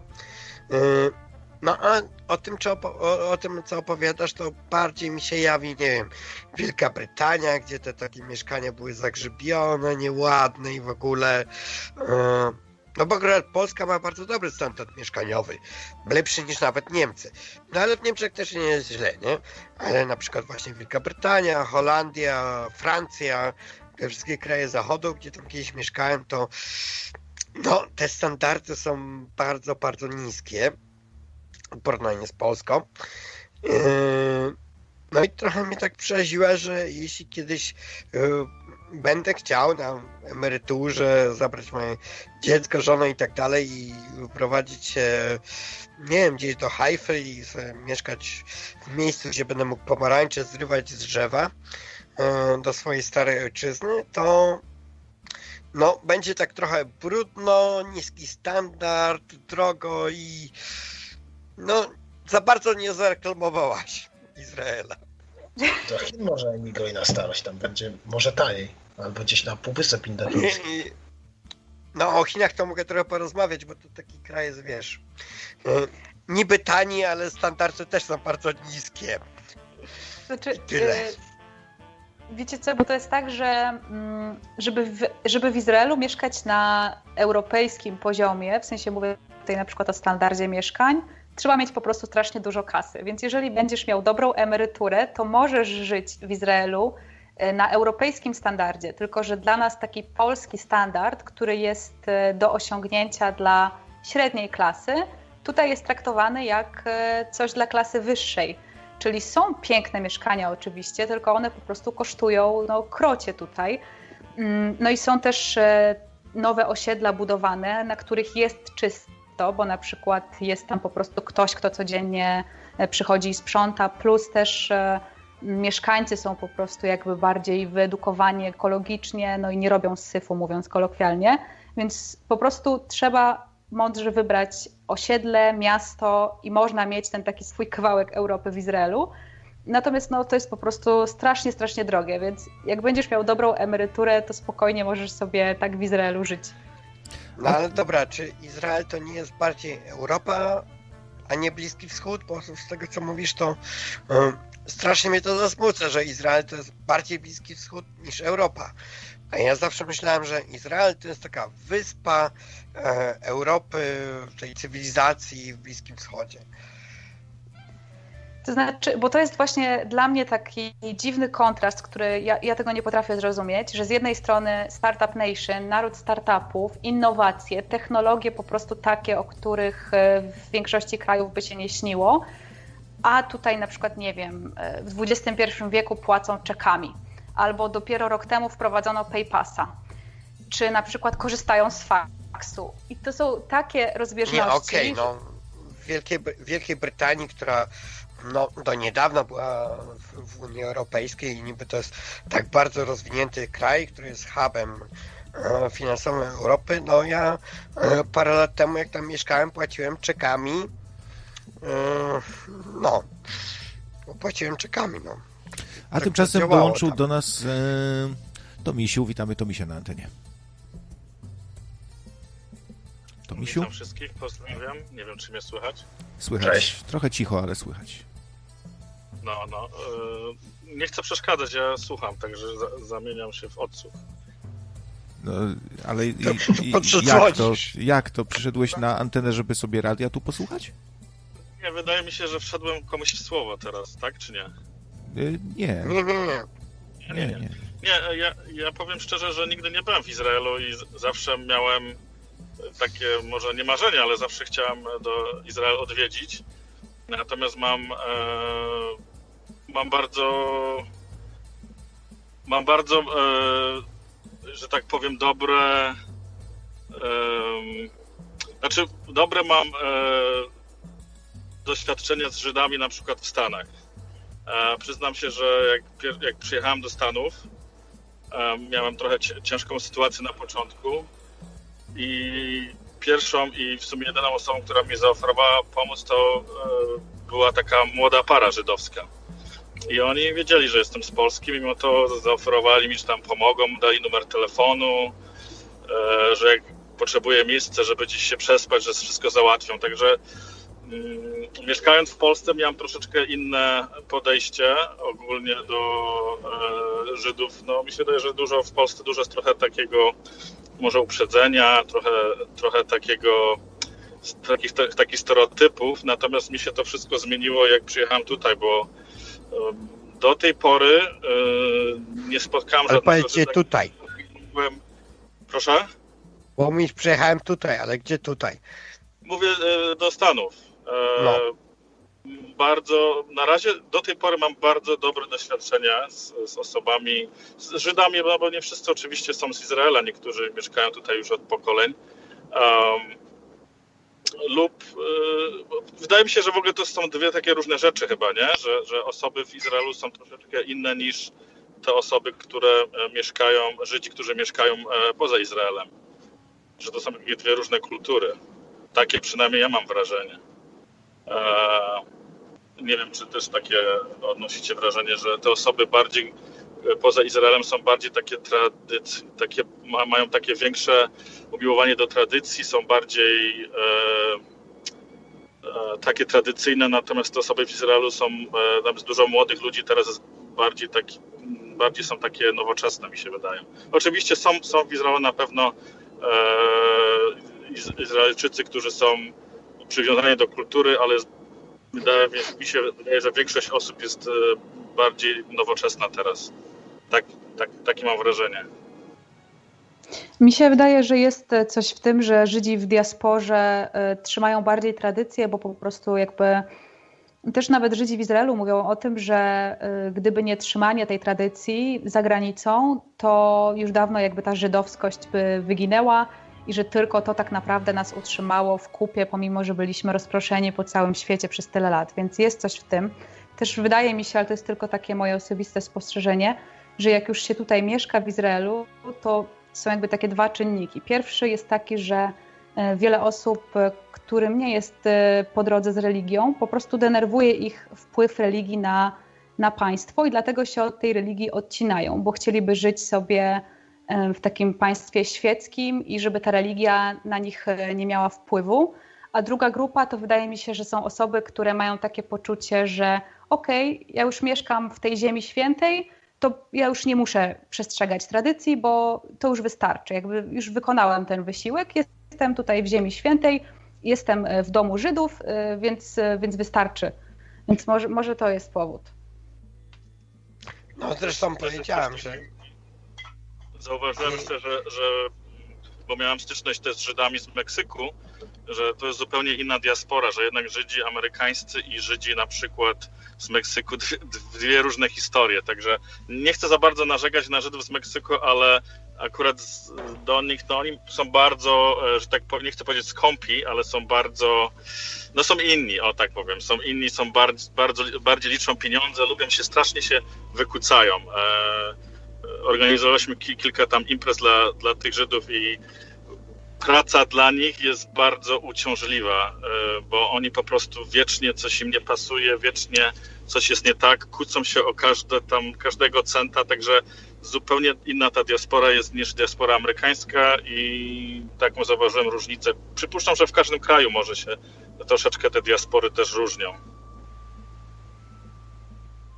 Tak, możliwe. Nie, nie, nie ma pojęcia, szczerze mówiąc. Wiem a propos Żydów amerykańskich, że też na przykład tam jest bardzo popularne to, że na przykład Żydzi amerykańscy, ci ortodoks, ortodoksyjni są dużo bardziej jakby nowocześni. Mówi się nawet modern orthodox, czyli nowocześni ortodoksi, których jest bardzo mało w Izraelu, a jest bardzo dużo w Stanach. Nie wiem, czy to właśnie kultura amerykańska tak na nie wpływa, że tam nawet ci Żydzi ultraortodoksyjni. Na przykład takie główne różnice są takie, że tutaj w Izraelu ortodok, nie, nie zobaczysz ortodoksa z telefonem komórkowym albo ewentualnie zobaczysz z takim telefonem bez internetu, czyli tylko do wysyłania es em esów i dzwonienia. nie mają też telewizji w domach i tak dalej, to jest zakazane. Natomiast w Ameryce no to oni już jakby są ortodoksyjni, ale właśnie na ten, w ten nowoczesny sposób. Normalnie używają Facebooka, mają nieraz kanały na YouTubie. Też znam jednego takiego Żyda ortodoksyjnego, on ma kanał Tajemniczy Świat Żydów. To jest Polak chyba Żyd mieszkający właśnie w Stanach, więc tam zupełnie też się inaczej patrzy na tą tradycję i na tą wiarę w Stanach. A właśnie co do polskich Żydów, to e, kojarzę Szewacha Weissa, który e, no, był przewodniczącym Knessetu kiedyś e, i ambasadorem w Polsce e, państwa Izraela. Ja go poznałem dosyć dobrze i m, nie mogę powiedzieć, że to jest jakiś tam przyjaciel, z którym e, zamieniłem m, na parę słów, dużo słów e, i tam spędziliśmy trochę czasu rozmawiając. E, czy to jest jakaś taka osoba popularna w Izraelu? E, nie wiem, kojarzysz Szewacha Weissa? Nie, nie kojarzę, nie kojarzę. Kto to jest w ogóle? Szewach Weiss, no. no to był przewodniczący Knessetu swego czasu, mhm. z Partii Pracy, czyli bardzo dawno temu. On był ambasadorem Izraela w Polsce długi czas, to jest takich propagatorów kultury izraelskiej właśnie w Polsce. Żyd zresztą gdzieś tam z dawnych terenów Rzeczypospolitej, już dzisiaj nie w Polsce. Chyba z Drohobycza, nie pamiętam, czy właśnie z tego miejsca w Ukrainie. Naprawdę niesamowity człowiek. On napisał taką książkę Między nami Żydami, która mówi właśnie o Żydach w diasporze. To jest człowiek, który naprawdę umie budować tą relację między Polakami a Żydami. A też nawet jestem zdziwiony, że przynajmniej z tego, jak go znam i jakie on pełni funkcje w Izraelu, myślałem, że on jest jakoś tam znany trochę, bo on, no on jakoś tak bardzo wpisał się w, tą, w ten dialog między Polakami i Żydami. On rozmawia i po hebrajsku, oczywiście był przewodniczącym Knessetu, ale mówi tak samo płynnie po polsku. A to się dziwię, to że jest to postać nieznana w Izraelu. Znaczy nie, nie, wiesz co, to, że ja nie znam, to nie znaczy, że nieznana, bo ja też nie jestem jakoś może na bieżąco, może się nie interesuję też polityką i takimi postaciami. To nie znaczy, że nieznana, więc to w ogóle się nie sugeruj, że jak ja nie słyszałam, to, to nie jest znany. Być może jest bardzo znany, a ja teraz tutaj w ogóle jakoś się wygłupiłam i, i nie wiem takiej rzeczy, więc, więc nie sugeruj się. No, ale Szewach, Szewach Weiss to był właśnie człowiek, który trochę obudził we mnie, jakby to powiedzieć, żydowskość. Ciężko powiedzieć, bo wiesz co, jestem podobnym Żydem jak ty jesteś, czyli Żydem głównie z pochodzenia, który nie jest za bardzo związany z religią, ale jest związany ze swoimi przodkami. Jakoś, dobra, ty nie palisz świeczek, ja palę na Chanuka. Jakoś się tak, może trochę bardziej przez to, że jestem w Niemczech, czuję związany z tą kulturą, historią. No ale Szewach Weiss to był właśnie człowiek, który zbudował we mnie trochę to połączenie z Izraelem. Dobra, to już nie, nie będę nudził. Nie, nie nudzisz, ja chętnie poczytam sobie o nim, bo wstyd nie wiedzieć w takim razie. Um, Krawiec, jeszcze jakieś pytania są w ogóle z czatu? A jakże? Mamy jeszcze dwa pytanka. Pierwszy od Gosi. O to, jak Izraelczycy spędzają wakacje. Czy mają jakieś swoje ulubione kierunki, czy raczej na miejscu? To już było. To już było, okej. Okay. To w takim razie pytanie od Grześka. Czy według ciebie, Agato, Polacy mogliby się nauczyć czegoś od Żydów? Masz jakieś przemyślenia w tym temacie? Tak. Myślę, że w dwie strony moglibyśmy się uczyć od siebie i Polacy mogliby się uczyć od Żydów. Po pierwsze takiej pogody ducha. Izraelczycy, ja zawsze tak mówię, że oni żyją tak, jakby miało nie być jutra. Oni są strasznie pozytywni, są mm, nawet są tacy mało oficjalni. Ja to uwielbiam, że tutaj jak idę do urzędu, czy idę, nie wiem, okej, okay, no urząd i restauracja to są zupełnie dwie inne rzeczy, ale gdziekolwiek nie pójdę i mam tą styczność z ludźmi, to oni są po prostu na luzie. Nikt do kogo nie mówi, nikt do nikogo nie mówi na, na pan, na pani, wszyscy są na ty. Dzwonisz do banku, do jakiejś oficjalnej bardzo instytucji, w dalszym ciągu odbiera pan w banku i mówi do ciebie: no cześć Agata, co tam słychać, co dzisiaj robiłaś? I to jest taka rozmowa z przedstawicielem na przykład właśnie obsługi klienta w banku. Ostatnio rozmawiałam z polskim bankiem i było mi strasznie ciężko się przestawić znowu na ten taki oficjalny język. Więc ten taki luz, ta radość z życia i, i pewność siebie, tak jak wcześniej mówiłam o tym wychowaniu, to właśnie myślę, że tego nam Polakom brakuje. Takiej pewności siebie. Mam wrażenie, że Polacy są troszkę tacy wycofani, boją się pewnych kroków podejmować i są tacy czasami zahukani, to też wynika z wychowania w wielu aspektach, nie tylko w Polsce, ale mam wrażenie, że to polskie wychowanie jest takie, dużo pozostawia do, do życzenia. Więc myślę, że tego moglibyśmy się nauczyć, ale też myślę, że mm, Izraelczycy od Polaków mogliby się uczyć właśnie czystości, zachowania też takich manier, których im często brakuje. Oni tutaj, w Izraelu jest taki, yy, takie przekonanie, że mi ma być wygodnie. Czyli yy, na przykład jestem w autobusie, jestem zmęczony, to sobie położę nogi na siedzeniu. W Polsce no to pomyślisz sobie, nie no nie położę butów na siedzeniu, no bo ktoś na tym siedzeniu potem usiądzie i się pobrudzi. A tutaj Izraelczykowi to nie przejdzie nawet przez myśl, no bo priorytet jest taki, żeby mi było wygodnie. Więc w pewnym sensie tutaj objawia się ta pewność siebie, ale aż do takiego poziomu arogancji czasami. Natomiast Polacy, Polakom tej pewności siebie brakuje. Mam wrażenie, że są często tacy zakompleksieni. Więc, no i są też strasznie narzekający, ale to nie jest tutaj przytyk w stronę Polaków, bo ja też mam taką polską cechę w sobie, że dużo narzekam. I potem patrzę na Izraelczyków, którzy zawsze mówią, cokolwiek by się nie działo, to oni mówią ije beseder, będzie dobrze, w ogóle niczym się nie przejmuj, jesteśmy wszyscy to, razem, to, jesteśmy solidarni. To też polskie jest, nie? Jakoś to będzie. D- ale wydaje mi się, że w Polsce to jest takie... że zwłaszcza jak trzeba coś zorganizować, nie? Gdzie się nażywał, jakoś to będzie. Tak, ale wydaje mi się, że jest dużo takiego narzekania i takiego pesymizmu i, i jak się zapytasz Polaka, co słychać, to ci powie, no słuchaj, w pracy to źle, babcia chora, z żoną się pokłóciłem i się zaczyna po prostu cała litania. Takie ja mam przynajmniej wspomnienia z Polski. Natomiast w Izraelu, nawet jak jest beznadziejnie, to ci powie, że super, w ogóle świetnie, świetnie jest. A dzisiaj jest święto w Izraelu, tak? Znaczy dzisiaj jest Międzynarodowy Dzień Pamięci Ofiar Holokaustu. W Izraelu ten dzień obchodzi się w kwietniu, więc, więc nie do końca w Izraelu. Natomiast oczywiście każdy rozpoznaje bo, tutaj to święto. Bo, bo dzisiaj na przykład we wszystkich gazetach w Niemczech, jakie tylko dostaję nawet darmowe do skrzynki, no to jest jakoś w Niemczech obchodzone. Dziwne, nie? Czemu Niemcy obchodzą Dzień Pamięci Holokaustu. Ale Niemcy, w przeciwieństwie do Japończyków, odrobili lekcję historii i biją, starają się, jak mogą, bić piersi za to, co zrobili ich przodkowie. Oczy ja wiem, chyba w tej chwili prowadzą zakłamaną historię i się wypierają tego. A Japończycy w sumie nie robią tego. Do dzisiaj są w sumie nazistami wschodu. Nie, no nie... Niemcy bardzo, bardzo, bardzo biją się w piersi, to co zrobili.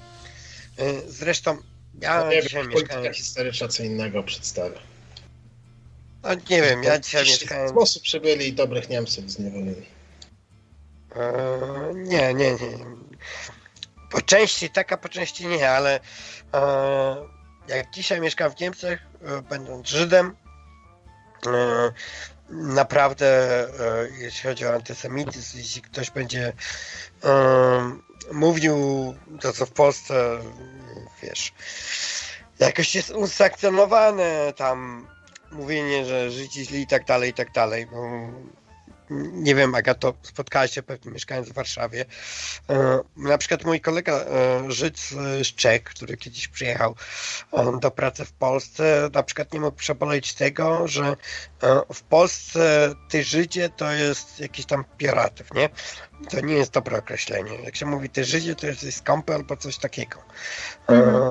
Ale czemu? On mówi czemu? Czemu, czemu ty Żydzie? No są takie rzeczy, jak ludzie żyjący w Polsce tego nie zauważają, bo to jest, tak bardzo przenikło do tego um, potocznego języka, ale jednak, um, ale jednak jest to gdzieś tam. No, tutaj w Niemczech oni odrobili tą lekcję i um, tu nikt już tej, nawet nie tego pokolenia, które jest zaraz po wojnie urodzone, um, ale to już pokolenie, które jest parę, parę pokoleń po wojnie, dwa pokolenia po wojnie, um, nie jest w stanie powiedzieć ci, ty Żydzie, bo coś zrobili coś złego, nie? No, coś w nich tam ciągle tkwi, że, że zrobili coś złego. No i dzisiaj, e, tak jak każdą gazetę w Niemczech otworzysz, to będzie F S Z, czy, e, czy Hamburska, czy, czy tutaj Nadreńska Gazeta, e, to w każdej gazecie właśnie jest Dzień Pamięci Holokaustu. Ale to mnie zaskoczyłaś, że w Izraelu to, to nie jest ten dzień. E, Ten dzień obchodzi się w kwietniu i to jest coś niesamowitego, co tutaj się dzieje, dlatego że jest minuta chyba, czy dwie minuty, kiedy rozbrzmiewają w całym Izraelu syreny i zatrzymują się wszyscy, zatrzymują się samochody na ulicach. Wszystko po prostu staje, ludzie wysiadają z samochodów, wysiadają z autobusów na czas tych syren. Wieczorem też spotykają się osoby ze swoimi członkami rodziny, opowiadają sobie historie wojenne. Jest też taka tradycja, że te, ci ostatni, te ostatnie osoby, które przetrwały Holokaust, teraz jest korona, no to, to tego nie można zrobić. Natomiast przed pandemią było tak, że te osoby, organizowało się takie eventy, takie spotkania i te osoby siadały i opowiadały różne historie, jakieś wspomnienia z wojny. Też oczywiście ten dzień się szanuje w taki sposób, że nie ogląda się w tym dniu żadnych takich rozrywkowych rzeczy, seriali, filmów itd. Ogląda się też filmy związane ściśle z Holokaustem, więc no, czuć to bardzo w powietrzu i jest to taki dzień bardzo smutny w Izraelu, no ale to właśnie w kwietniu, a nie dzisiaj. A czemu kwietniu? Nie wiem nawet bo, szczerze bo mówiąc. Czemu te... Bo czemu teraz to, to wiadomo, czemu jest tutaj ten no, dzień, um, bo to jest dzień wyzwolenia Auschwitz. W ogóle, to, ale dobra, to już się odpuścimy, bo już później się zrobiło. Um, no ten cały marsz żywych to już nie będę się ciebie pytał. Chociaż tutaj się pytałem um, u realizatora, żeby puścił na koniec um, coś takiego, co mnie bardzo porusza, bo O, jako podat Żydem, który no, nigdy nie żył w Izraelu, ale o, jako Żyda to, no, Holokaust też mnie dotknął i, i moją rodzinę. O, był, jest, jest taki film, który mnie bardzo poruszył, gdzie tam o, przylatują izraelskie myśliwce nad, o, nad Auschwitz i mówią nigdy więcej, bo dzisiaj jesteśmy twardym narodem, narodem, który ma swoją armię, e, który się trzyma i nigdy więcej to się nie powtórzy, bo e, każdy Żyd na świecie będzie chroniony przez e, właśnie Izrael.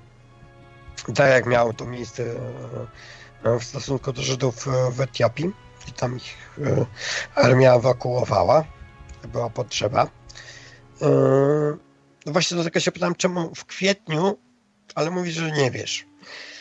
Czemu w kwietniu jest ten Dzień Pamięci o Holokauście, a nie e, właśnie w rocznicy wyzwolenia e, Auschwitz? A właśnie, byłaś kiedyś na Marszu Żywych? Nie, nie byłam nigdy, nie. Nie, a kiedyś się wybierzesz, bo ja chcę się wybrać. No jasne, koniecznie, koniecznie. Ja w ogóle też... E... Dużo inaczej się czuję, odkąd, oczywiście to jest w sumie nic dziwnego, ale odkąd przeprowadziłam się tutaj, to ten dzień, e, nawet dzisiaj po prostu, e, ale zwłaszcza ten w kwietniu, jest, e, to jest w ogóle zupełnie inne przeżycie. Mm, I tak jak mieszkałam w Polsce, to ten dzień był oczywiście smutny dla mnie, ale on był taki trochę przez mgłę, a tutaj po prostu aż czujesz, to cię tak przeszywa i to jest takie doświadczenie oczywiście bardzo przykre, ale mam wrażenie, że właśnie można się tak głęboko połączyć z tym i to jest, to jest coś niesamowitego, co tutaj się czuje. Więc też polecam tobie właśnie przyjechać kiedyś w kwietniu do Izraela, żeby ten dzień zobaczyć na własne oczy tutaj, jak to się odbywa. Wiesz co, jakieś mieszkałem niedaleko Izrael, niedaleko Auschwitz, mieszkałem w Sosnowcu, z pracą to było związane. Jak jeździłem sobie tam pochodzić po górach, przejeżdżałem właśnie przez Oswięcim, gdzie skręciłem obok tego obozu i powiem ci szczerze, że on nie wygląda jakoś tak, nie wiem, strasznie, czy... Tomu i Gosia, jakoś tak... dwadzieścia złotych. Dzięki Błażej za ciekawa, koszerna audycję. Um, Mamy nadzieję, że nabyłeś usterkę, jak my to dorzucamy. Takiego, pozdrawiamy um, również Agatę. Jak to widzisz, bo to jest parę baraków, ale dla mnie jako Żyda, gdy przejeżdżałem od tych baraków, naprawdę same łzy mi zaczęły płynąć do oczu. Jest, jest coś w tym, przynajmniej wśród, wśród Żydów, jak sobie wspominamy ten Holokaust, przynajmniej jak wspominam sobie, co przeżyli moi moi dziadkowie. Przepraszam za mój kaszel, ale nie mam nic do popicia, mi się strasznie w gardle zrobiło sucho. No dobra, to może w ten, ten dzisiejszy Dzień Pamięci Holokaustu skończymy tą audycję, bo już się zrobiło bardzo późno, a w Izraelu to już chyba naprawdę jest późno, to już północ, nie? No już po do pierwszej prawie.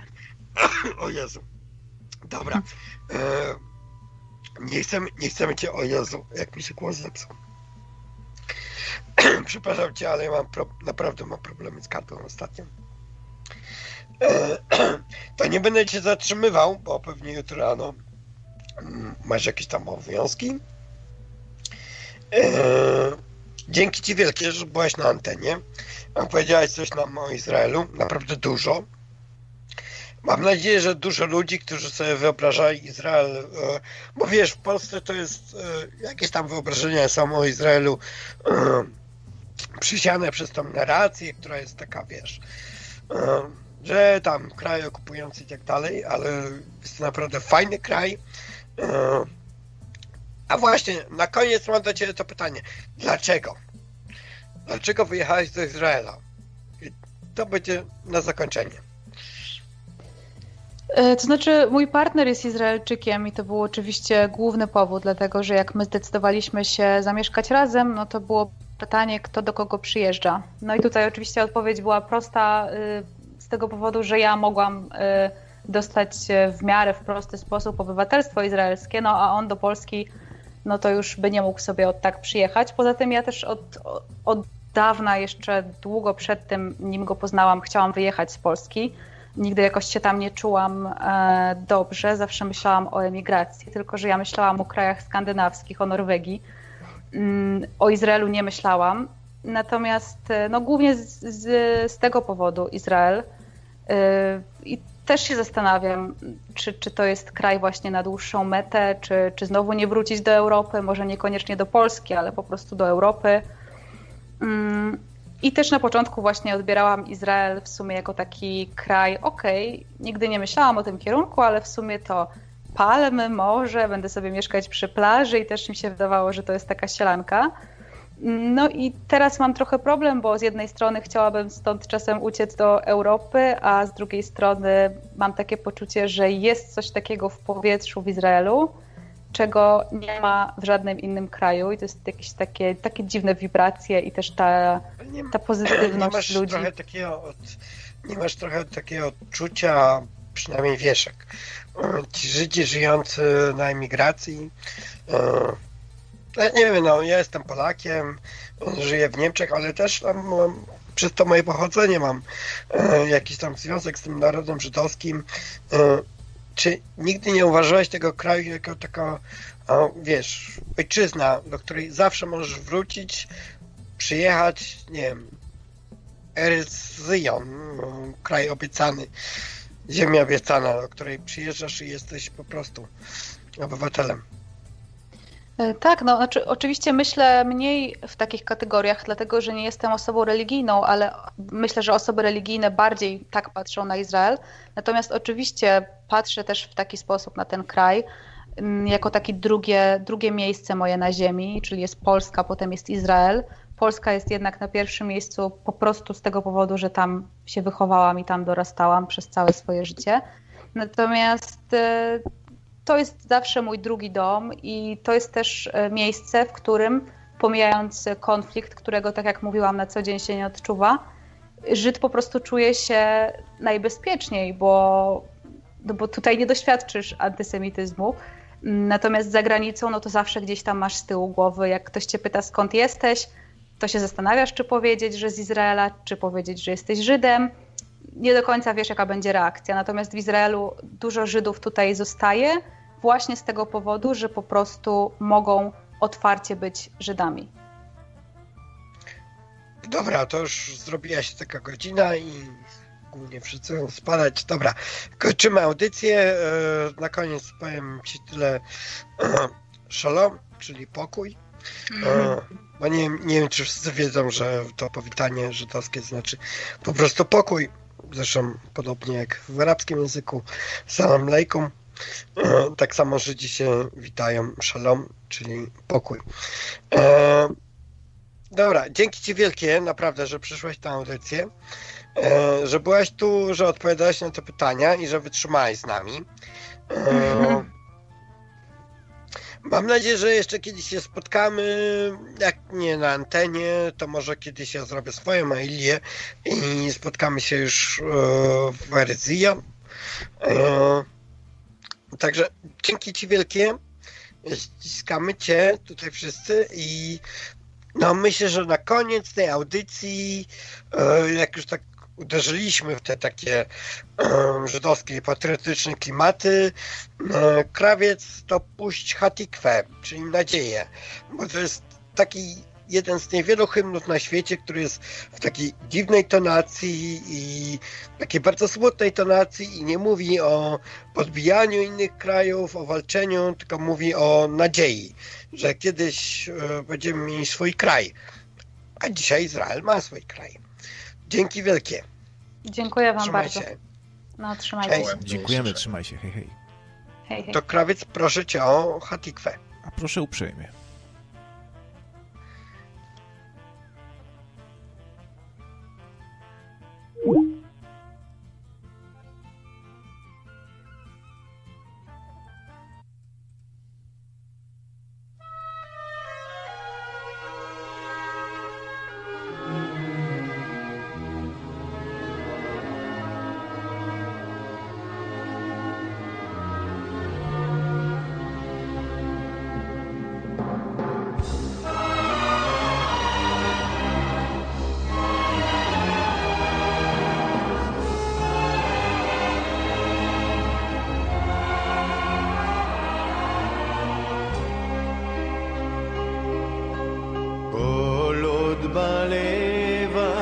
Benimah